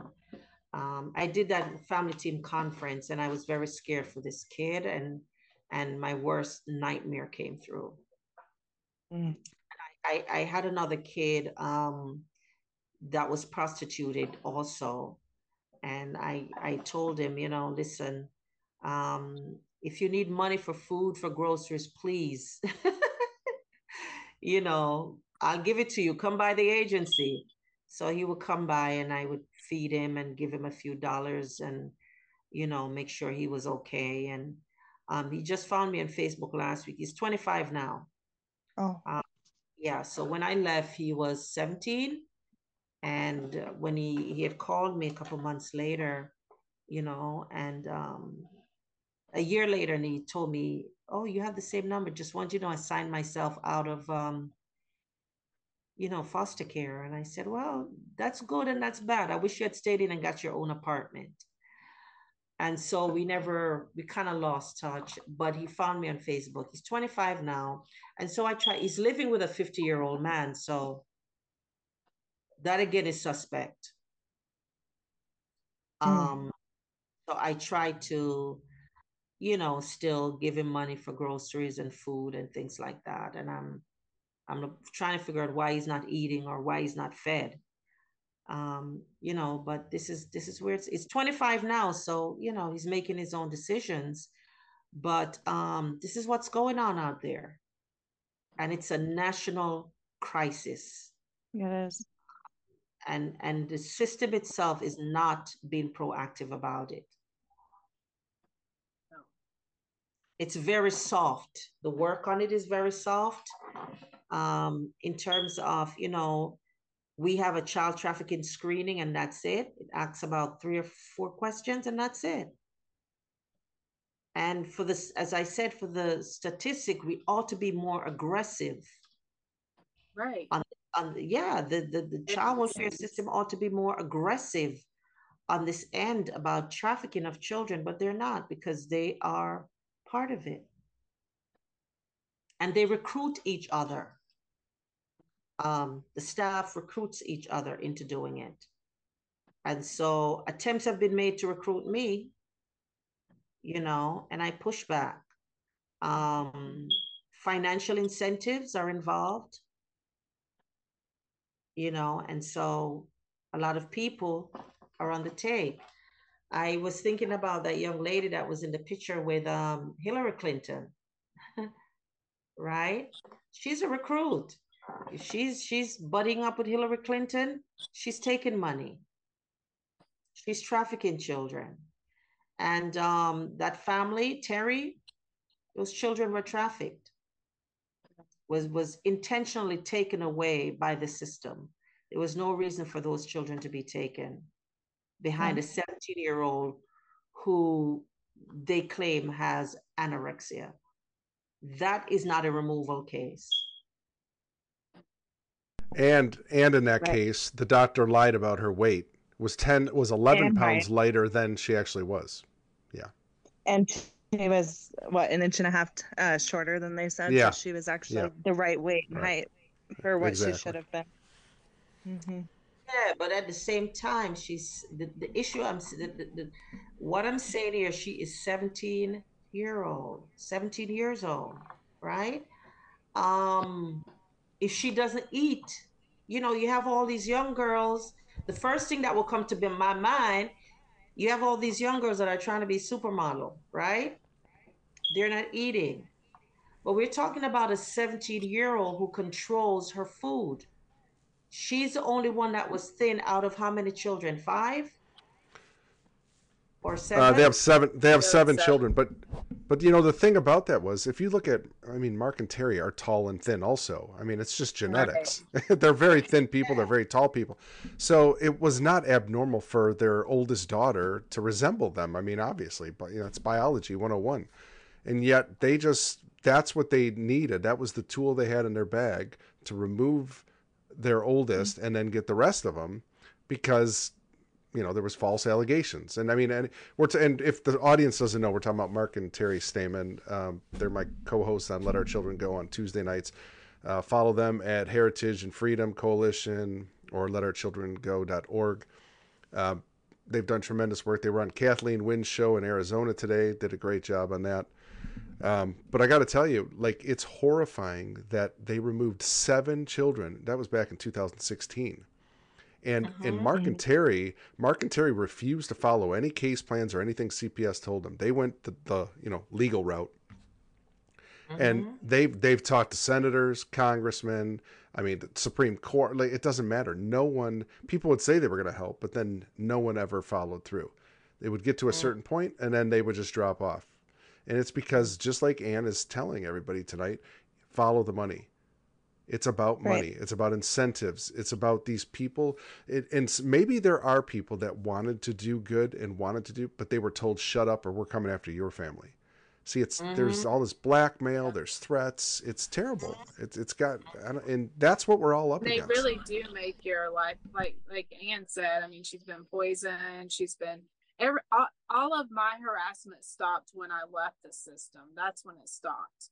Um, mm. Um, but yeah, I mean, it was it was nonstop. Even well, in the within the facilities that I was working for, uh, but also I would have people, you know, show up at my house and say they were watching me, and uh, you know, one tr- one guy tried to get me to get come to his car and I could tell he was trying to get me in the car. So I, you know, I didn't get close enough to where he could. But, uh, um, and then they would, I mean, they were just literally stalking nonstop. And uh, one parent, she she received a call from uh, one of the cases I was on, um, because I'd asked for an audit of Gwinnett County, um, and so they took me off her case, and she received a call, like a threatening call, saying that they got me removed from her case. Um, so yeah, I mean it. But as soon as I left the system, that's when all the harassment stopped. Yeah, you will you will be stalked, you will be harassed. Um, you know, mm-hmm. life has been co- become so vastly um, different in the last 10 years.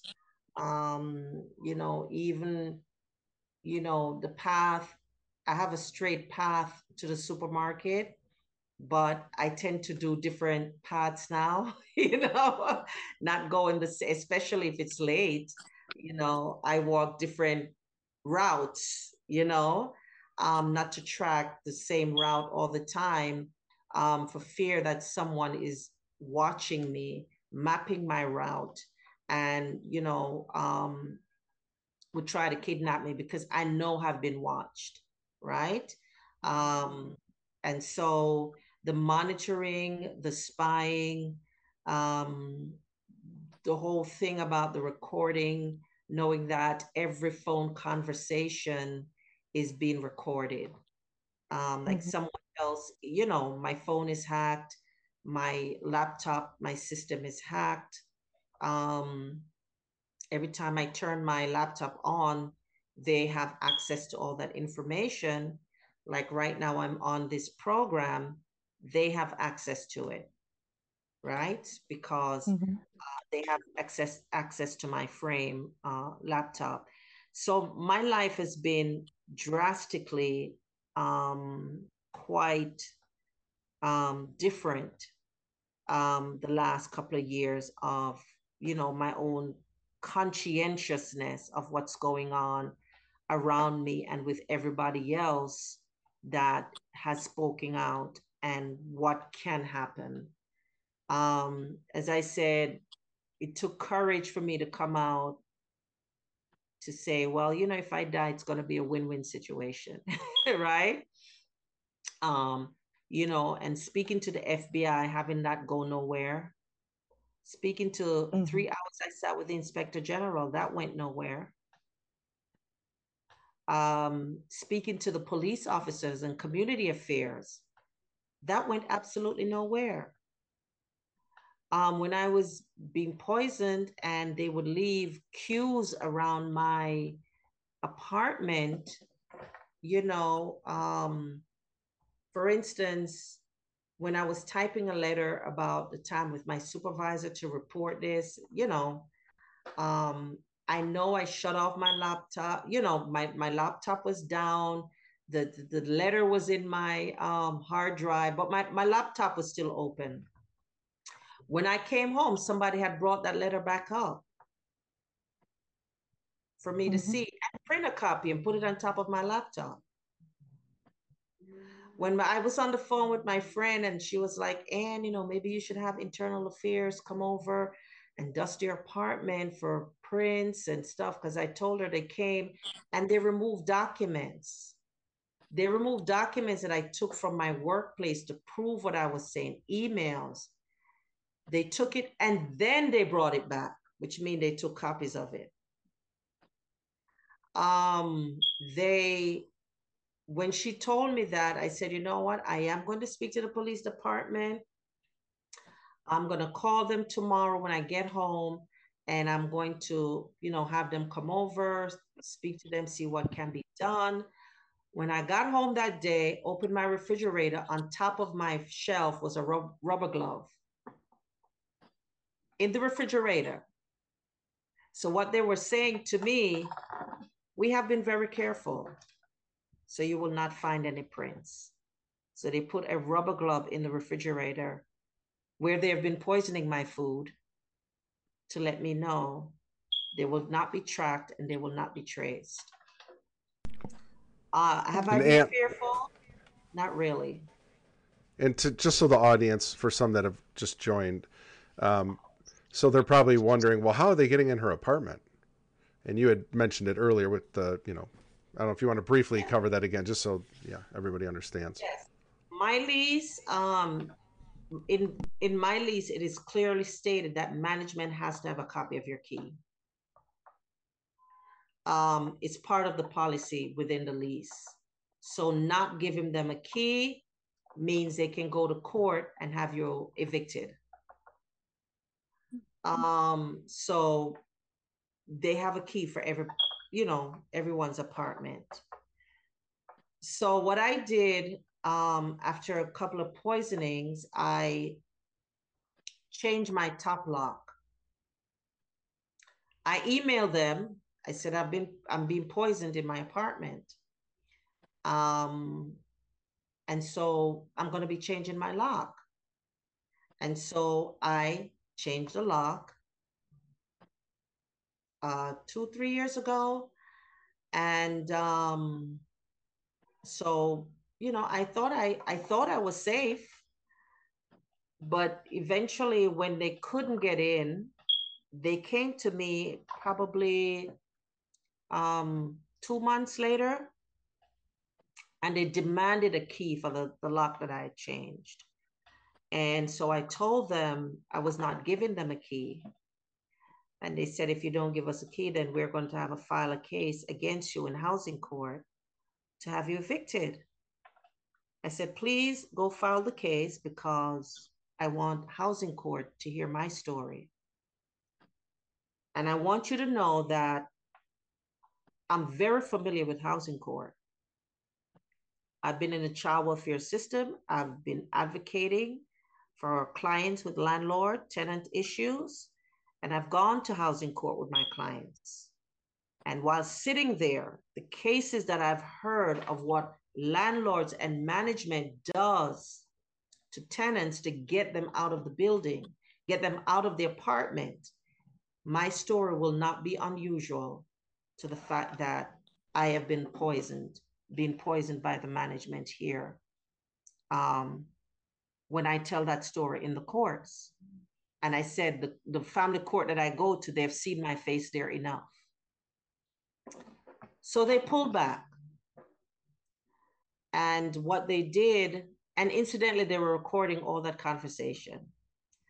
So after all of that, they, um, a few days later, my bell rings a lady comes in, Adult Protective Services.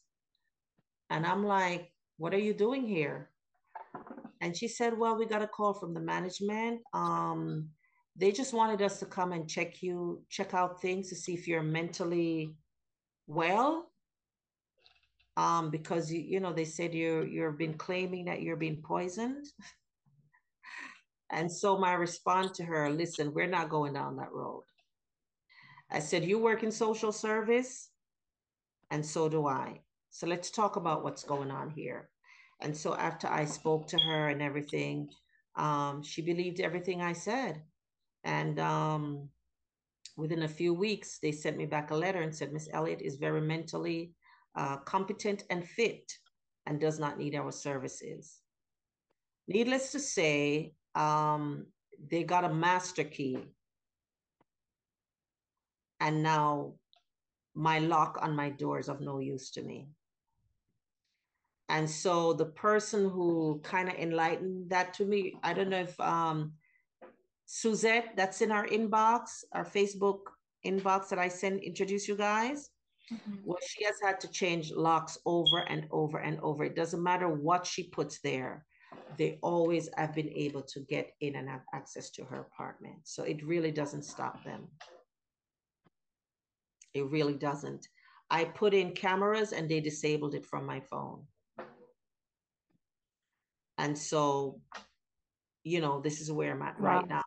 Yeah. So i'm kind of like in the process of trying to move and i'm like you know but what would that solve? You know i could just hope that the management will not go along with them um, you know to be able to get access to my apartment. Um, the young man that i confronted however they transferred him to another building. So you know being vocal um, making it hot on their trails and they see that you're about business it scares them because you're talking about court, you're talking about lawsuit, you're talking about them being in the papers, and they don't want that. You know, so um, I always tell people the first thing that it takes to come forward is courage and knowing what you're going to get into and know what it's going to cost you and be willing to pay that price. And I had to be willing when I realized it was okay if I got killed. um, that's when my courage kicked in and I said, okay, I'm going forward. And your family don't understand your fight. No. You know, your your no, family like everybody else, your family think you're crazy. Um, you know, because they don't understand the fight. They don't understand what's going on out there. That's um, part of the technique though. It's to isolate you. Yes. Um, and some so, family have been infiltrated. Yeah, that's true too. There are families that have been infiltrated, and um, I'm working with a young lady now in Nigeria.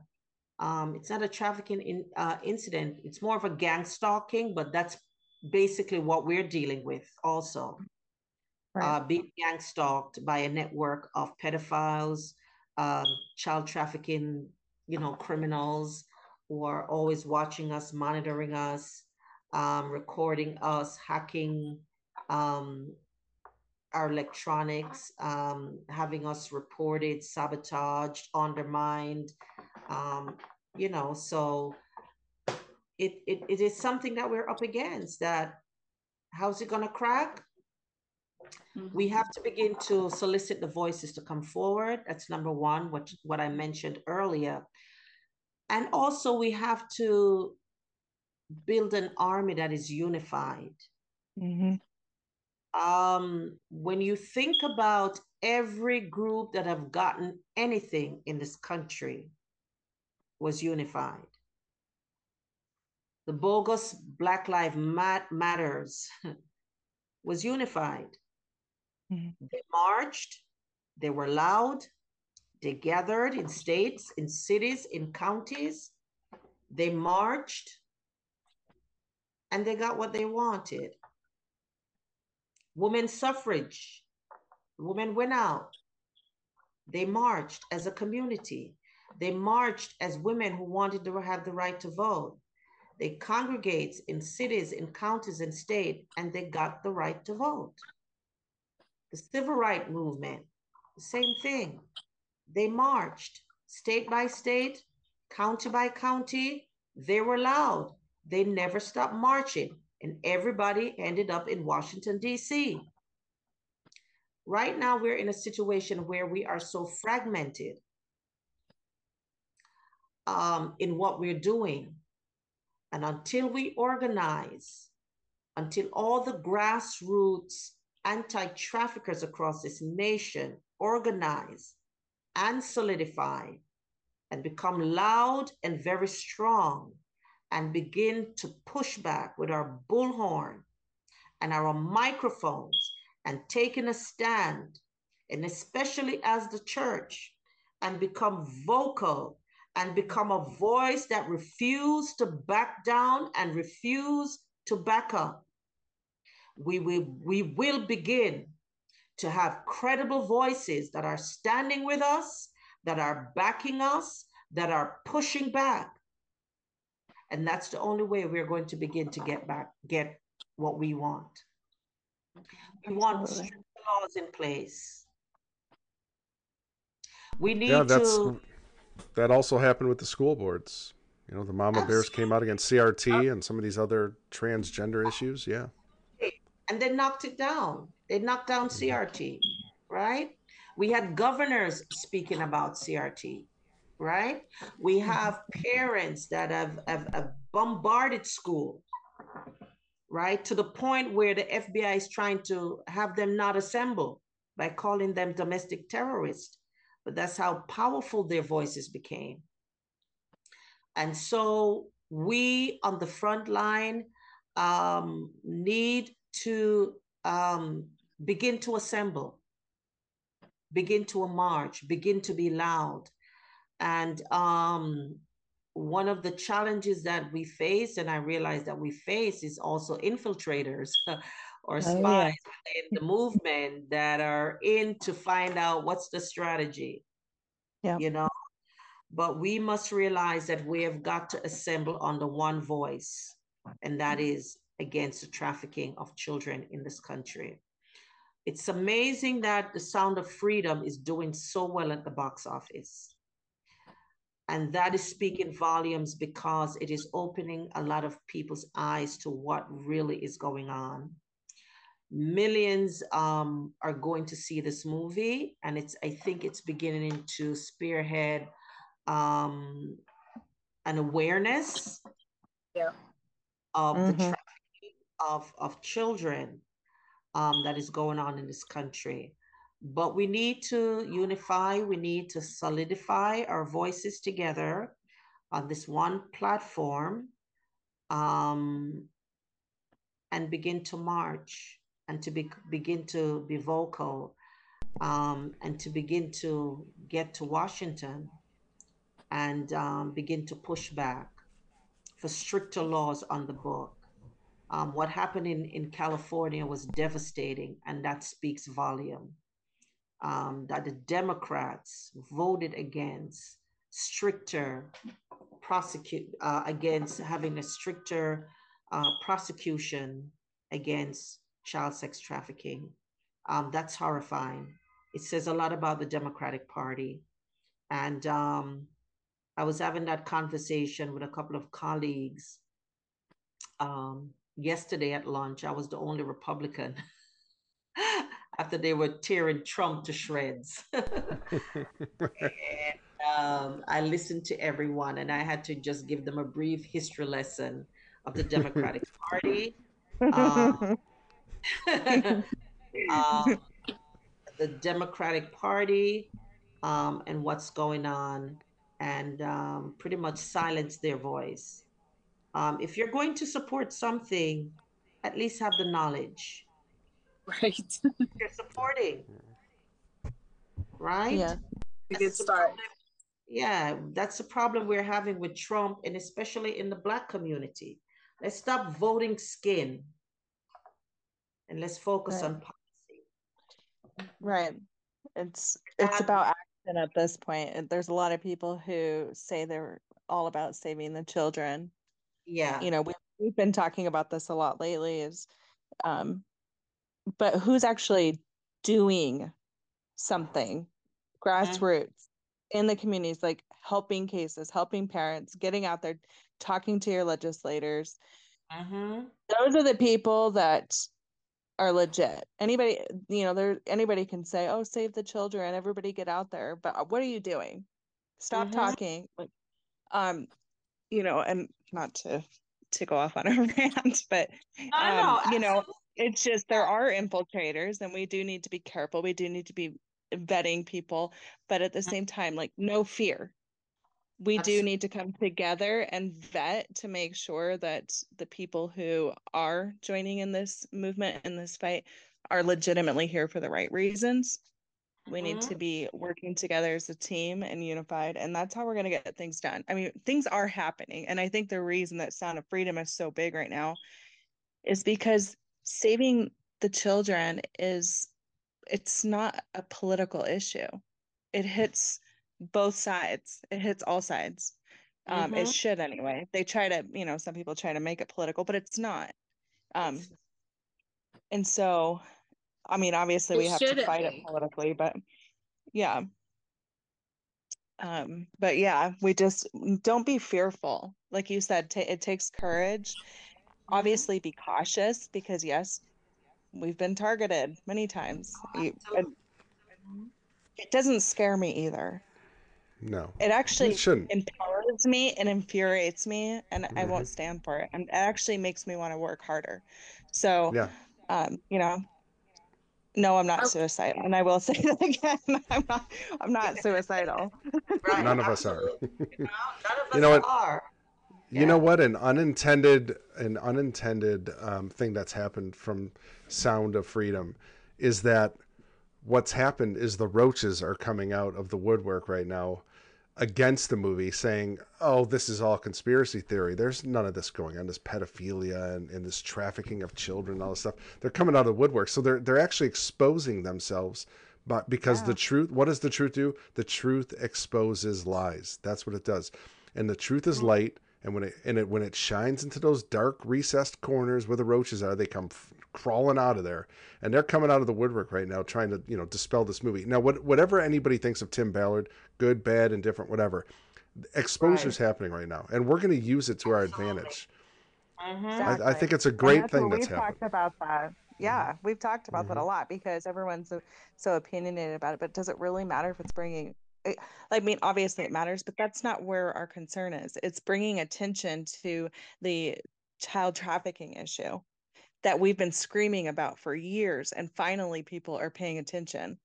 Mhm. So now is the time. Now is the time to take that and use that as, you know, to rubber band us forward, you know, and and do something together because now people are people want to get involved. People are paying attention. Now's the time.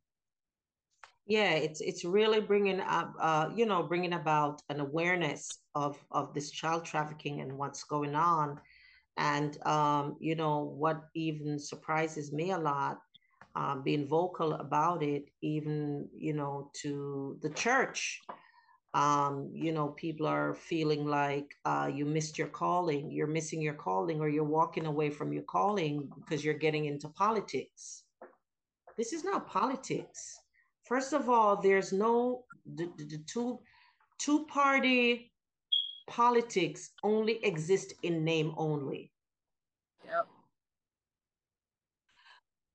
What we're up against right now is a Babylonian beast system. There's only two parties.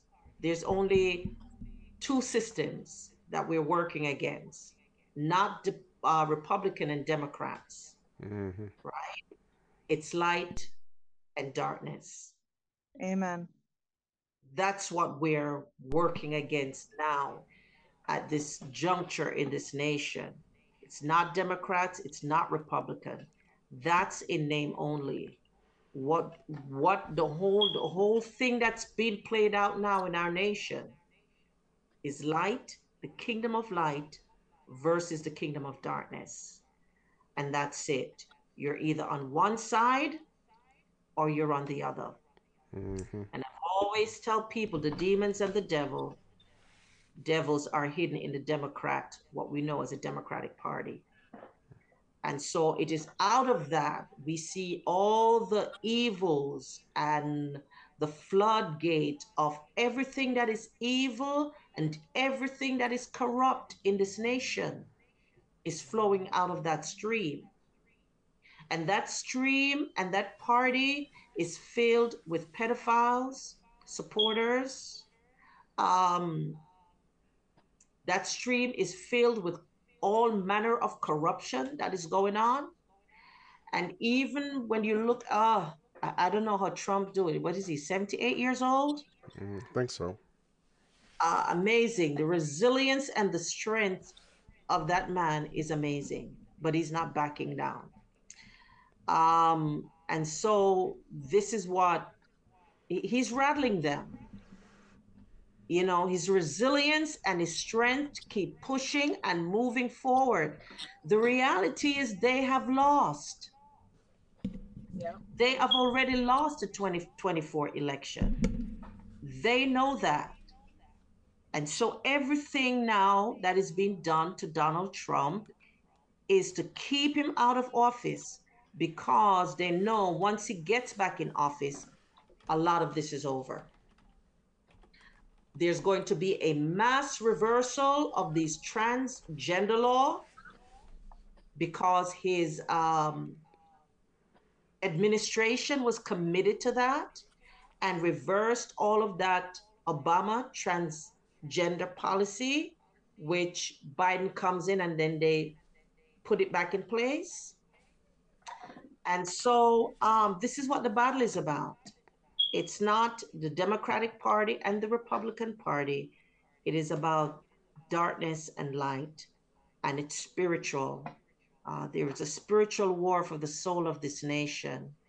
And the, the, the, the ones that are to combat this is the church um, the one that is to really stand against this and make a difference is the church, the body of Christ. Um, one thing I've said, um, Satan understand the covenant of uh, the power of blood covenant, and um, he understood that the church was was birthed out of the shed blood of Jesus Christ. And so we understand the need for the shedding of blood to empower the kingdom of darkness. And so this is part of why the spoiling of the innocent, the sacrifice of the innocent uh, children is so essential to this Babylonian beast system because it goes back um, thousands of years when Nimrod, the architect of Babylon, um, instituted child sacrifice. That's where mm. it's coming from. Um, it was back then, and it still is what's needed to empower that dark kingdom even today. And so, this battle that we're in is not a political battle, it's a spiritual battle because the children that they need, um, the reason that they need these children is to sustain that kingdom. Not a lot of people understand that because it is mm-hmm. spiritual. Um, I understand that from a ministerial point of view, but that's the real battle that we're fighting. But it's going to take a lot of courage on our part to keep allowing our voices to speak out, uh, to continue to take a stand, to push back, um, to dig our heels in, and um, I'm inspired by so many stories of people who was willing to take up the challenge yeah. and and was able to win. Mm-hmm. And so I think it's doable. I think it can be done, and we just need to be an organized force to push forward and get it done. Yeah. Amen. I think we're heading for a Red Sea mo- moment. And you know what's what's interesting, and I think it can be very daunting when you look at the whole system and the Babylonian system and what's going on in this world. It's all tied together, and that's yes. that's that's their weakness is that they all are interconnected. It's built on mm-hmm. sand. So the bigger yeah. they the bigger they are, the harder they fall. And mm-hmm. I that's what we're heading towards. We're heading towards a big fall. And uh, yes. look, I, I'm I'm in the opinion I don't think we get to 2024 elections. I have a feeling there's going to be some things that happen before 2024, and I'm I'm fairly Well, the- confident. Mm-hmm. yeah, the White House is not a crack house, so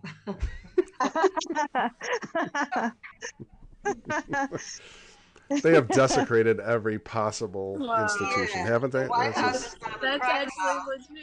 actually legit. you know, something I keep hearing a lot of people saying is that, gosh, everything's so bad right now. And, you know, Yeah, to me, to me, it's always been this way. To me, this is a sign we're winning yes, because you see it now. It's not any different than it's ever been. It's like it's like God's light is shining so bright right now that the cockroaches can't even hide in the dark anymore. So they're just scattering, Yeah. and we're seeing the scatter.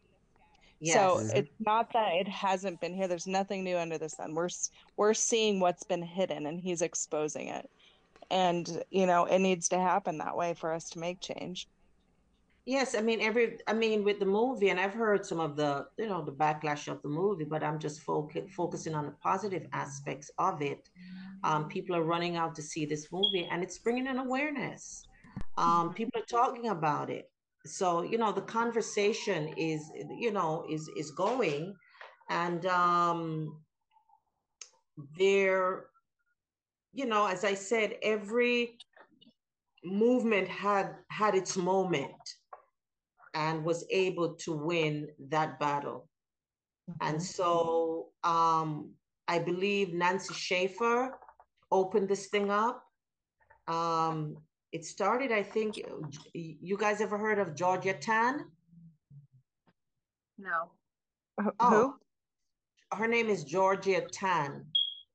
She was um, she was like the, the the the lead of um trafficking children through foster care for the elite. This was uh, you know many many so many many years ago. Uh, the rich, the famous, and the powerful. I think that's her name, Georgia Tann. You're googling it, um, Gino.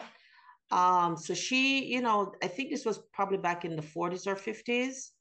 Um, that this thing goes way back, but then um, after her, her exposure, then everything died down, and then it took Nancy Schaefer to resurrect it and begin to expose it. So we've been in this battle now uh, since Nancy Schaefer's murder and um, her exposing it. That's the woman.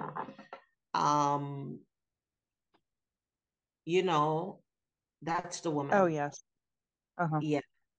So, you know, we've been in this fight. We've gathered some steam, we've gathered some momentum. I think it's getting really hot in foster care. Unfortunately, the good people have ran out and the bad people are forced out. A lot of them are forced out if you're not in compliance, that they're going to force you out. But it's going to take some uh, courageous people, even if it means I've got to switch my career. Um, I've got to become an entrepreneur, find a Yeah. way to support myself. yeah. Sylvia. DoorDash. and rescue the fosters. You you know that was that's amazing what you've built there and hmm and I think you should. I think you should go work with Rescue the Fosters too. yeah. yeah. There you go. Start north. Start New York. She yeah. Yeah, I you mean, can have different. I'm doing work out here, and so um, I met with a, a, a, a young lady from I think it's Virginia, and she's very well connected to a lot of um, a lot of the work that they're doing out there to the very high levels, and um, she we we had a Zoom call two weeks ago, so we're trying to um, plan and implement this march um, within a year. Um, she has the connections, um, the political uh, people that are backing her against this anti-traffic, sex trafficking things. Um, they wrote some policies even for the, the, the curriculum for the school. Uh, it's amazing to me that we have so much agenda being pushed in there about LGBTQ Oh my yes. children are being threatened by trafficking and there's nothing in the schools about that right? Mhm. Right. Yeah. Okay. And so um, we had our first meeting, and so we're trying to uh, begin to strategize what that's going to look like in terms of getting a nationwide call, push, gathering, community um, to solidify, uh, to move forward. Um, an army is not, uh, uh, you know, scattered an army is a collective community, collective, organized community that comes together um, with one mission, one vision, one focus. And so um, we were even talking about, because most of what we're seeing is um, women that are being done injustice. And I have one case where it's a male, you know? So we we can't forget the dads too that are going through this. Um, and you know, the, the the father that I'm dealing with is being accused um by the wife, you know. Um, not so much of sexual allegations, but using the court because she has the power to weaponize the court system um, against him to stop him from seeing his children. And so, Mhm. even the court that I was working with in that, that particular county, where I worked for two years on this case, where the children's attorney, district attorneys, everybody involved um, was trying to coerce me into their uh, zone. And so I refused. And the more I refused, they literally blacklisted me from the county um, Wow. because I would play ball. Right. So that is, that is all happening. And even now, I have so many supervisors, people who need supervision, um, people that need me to supervise their visits um, because they, they, they've heard about my ethical stance on this issue. Um, the courts are not approving me for it because somebody's been shady as far as a parent is concerned. And so they know that I'm pro children, pro safety of the children. And so, um, you know, it is what it is right now, but we have to keep fighting and we have Yeah. to keep holding the fort. So, uh, Ann, I, I do want to ask you about something that one uh, parent mentioned to me, and it's something that I never thought of, and I want your take on it.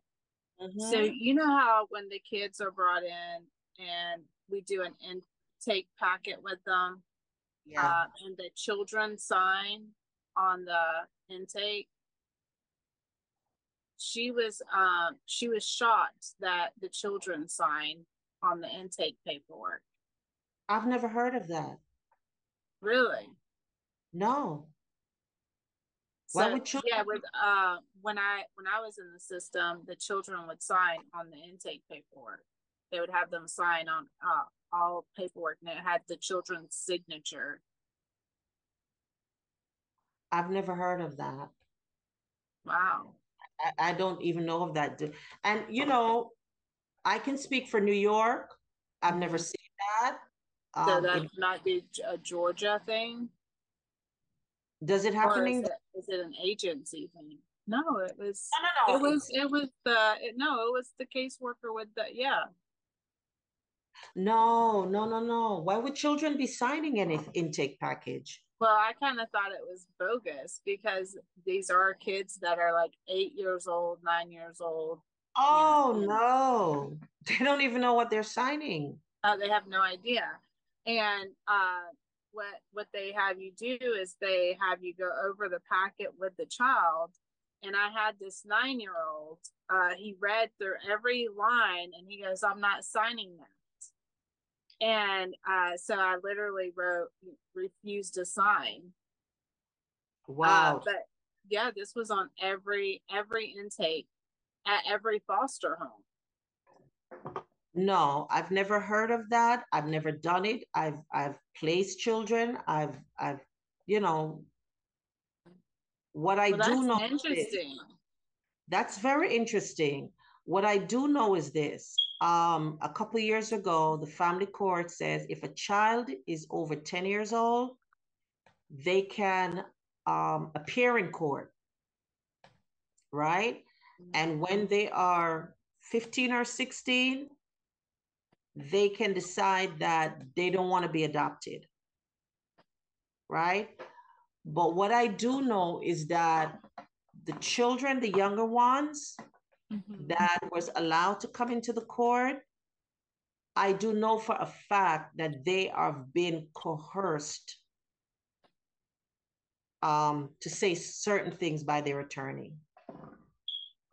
So Yeah. this is a situation where, all right, they're verbally coercing the children, but in your case, they're saying they're having these children sign their name to documents that they don't even understand.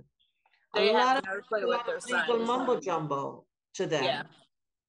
you know so you know i i had a case where they wanted to take the kid out of the home that was one of the best home that i found for this kid it was a straight up up and up foster parent she loved children she adopt she had five of her own six of her own and she adopted five and i begged her to take this one child because I know she she is a foster parent for real. She wasn't in it for the money. Her and her husband love kids. I went to their home. It's 11 people in that home. I said, "Oh my god, this so I fought for this kid because he was in foster care for since he was 2 years old. His father murdered his mother and she ran off. I mean, the father murdered the mother and then he ran off um, you know, into hiding, but subsequently overdosed on drugs. So they were left alone. When he was 10, he's allowed into the courtroom. And so, me having this case for two years, um, in a wonderful home, we are so close to adoption the attorney comes into court and said, Oh, I spoke to my client and he no longer wants to be in this home. He wants to be put in another home. And I was like, Oh, wow. when did this happen? Because I see this kid every month, you know? And so this was a situation where they knew who I was. This was a situation where they were playing hardball to let me know they were in charge. They do what they want to do and they were going to take this 10 year old and put it into another home. And so I got really nervous because he was so happy. He was so close to being adopted. And this was a great home. And she said, This is the last child I'm adopting, Miss Elliott. I took him because you begged me to. Um, she showed me pictures. She said, My husband and I, we bought a house. We got a five bedroom. She showed me the backyard. It was like a, a children's uh, play, you know, play. Uh, you know, she was really straight up, and her husband loved children. And so I had to think fast because the judge was putting in an order for him to be taken out. I knew this kid was being forced to do that against his will. So I ran back to the agency and I grabbed the agency psychiatrist and I said, listen, you know, we're we're I have to go back to court in a couple of weeks. You know, can you give me an update how he's feeling in his home? Because we're right at adoption. She said, Oh, he loves it. He can't wait to be adopted. Um, he loves his, you know, new family and everything. And I said, Could you put that in writing? She said, Sure. And so I took that document to court and was able to stop them from removing, you know, taking this child into another placement. And um, after that was stopped and interviewing the kid, he was being coerced to say that by his attorney. You know, so, so soulless. yeah, so again, you know, we're working with a system um, that you said is very soulless. Um, they don't care, and and the sad reality is, I hate to say it, a lot of them are having fun doing it. yes. They do. Yeah. They enjoy it. and They enjoy They seeing enjoy people suffer, which They is uh, which is very weird to me because I don't understand how you can enjoy other suffering, but they do. They they actually enjoy it. They enjoy, and that's why I enjoy getting in their face.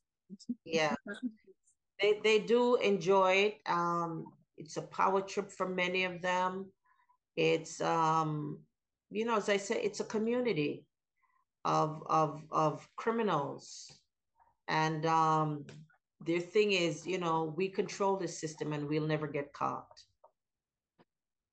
And because they have that sense of immunity, we will never get caught, is why they just blatantly, in our faces, make the kind of rulings that they do in the family court system. And you know, we we see parents that are broken, devastated, and um, you know, the orders are the orders. And even trying to challenge it sometimes is very difficult. Um, once a, a judge makes a ruling on an order. Yep. You know, so but I, I I do believe that this battle is winnable and we can win it. I I agree. Me too. Well, let's end on that note. That's a good note to end on. We will win this thing because God's on our side. If God's for us, who can be against us? Absolutely. And Absolutely. Another great show. Thank you so much. You are a treasure trove of information and just a lot of great stories that uh, expose what's really going on behind closed doors. So we appreciate you as always. Glad to have you as our friend, for sure. Yes. Oh yeah. I really enjoyed it. You you're so knowledgeable. I just Oh yeah. Wow. I love it. wow. It, it was really an honor to have you on here. And Tony, Yeah. thank you. Thank you for joining us, Yeah, Tony. thank you, Tony. Thank you. Thank Yeah, you thank all. you guys for letting me on. Join you guys tonight. This was this was great. This I don't know, just so much information. It's really great to have like-minded people getting together and sharing this information. People need to know like just how bad it is. And Oh yeah. anyway, God bless you for all you're doing. I just think you're you're doing great work. Thank you. And same to each and every one of you. I mean, Sylvia, Gino, let's continue to Mhm. fight. You know, let's keep back. Uh, let's be courageous. Um, let's Be dig courageous. heels in and keep pushing back. Well, I can tell you this: we will. Ne- I know everybody on this panel right here will never give up. Never. Never. Not This gonna is the happen. hill I die on, and I'm not suicidal. Tony has mentioned that three times, so Yeah. she is serious. Yeah. are. None of us this are. is by the way. I die on. None of us are. Yes. Yeah. Nope. We're good days ahead. Um, again, everybody, thank you so much for joining us tonight on Rumble and on the Foxhole. We appreciate you guys. I will be live Sunday evening at our new new time. And Tony, take note of this: 9 p.m. Eastern Standard Time with the Blender, my good friend Michael down there in Texas. So join us for that, and um, hopefully some exciting news. I'd, I would love to get on network TV and cable TV and expose some of this stuff Nice. there. so let's let's be pray that yeah, let's pray that door opens up. Uh, again, thank you guys. Love you. Have a great night and be blessed. Take care. Thank you. All right. God bless you. Good night. Good night.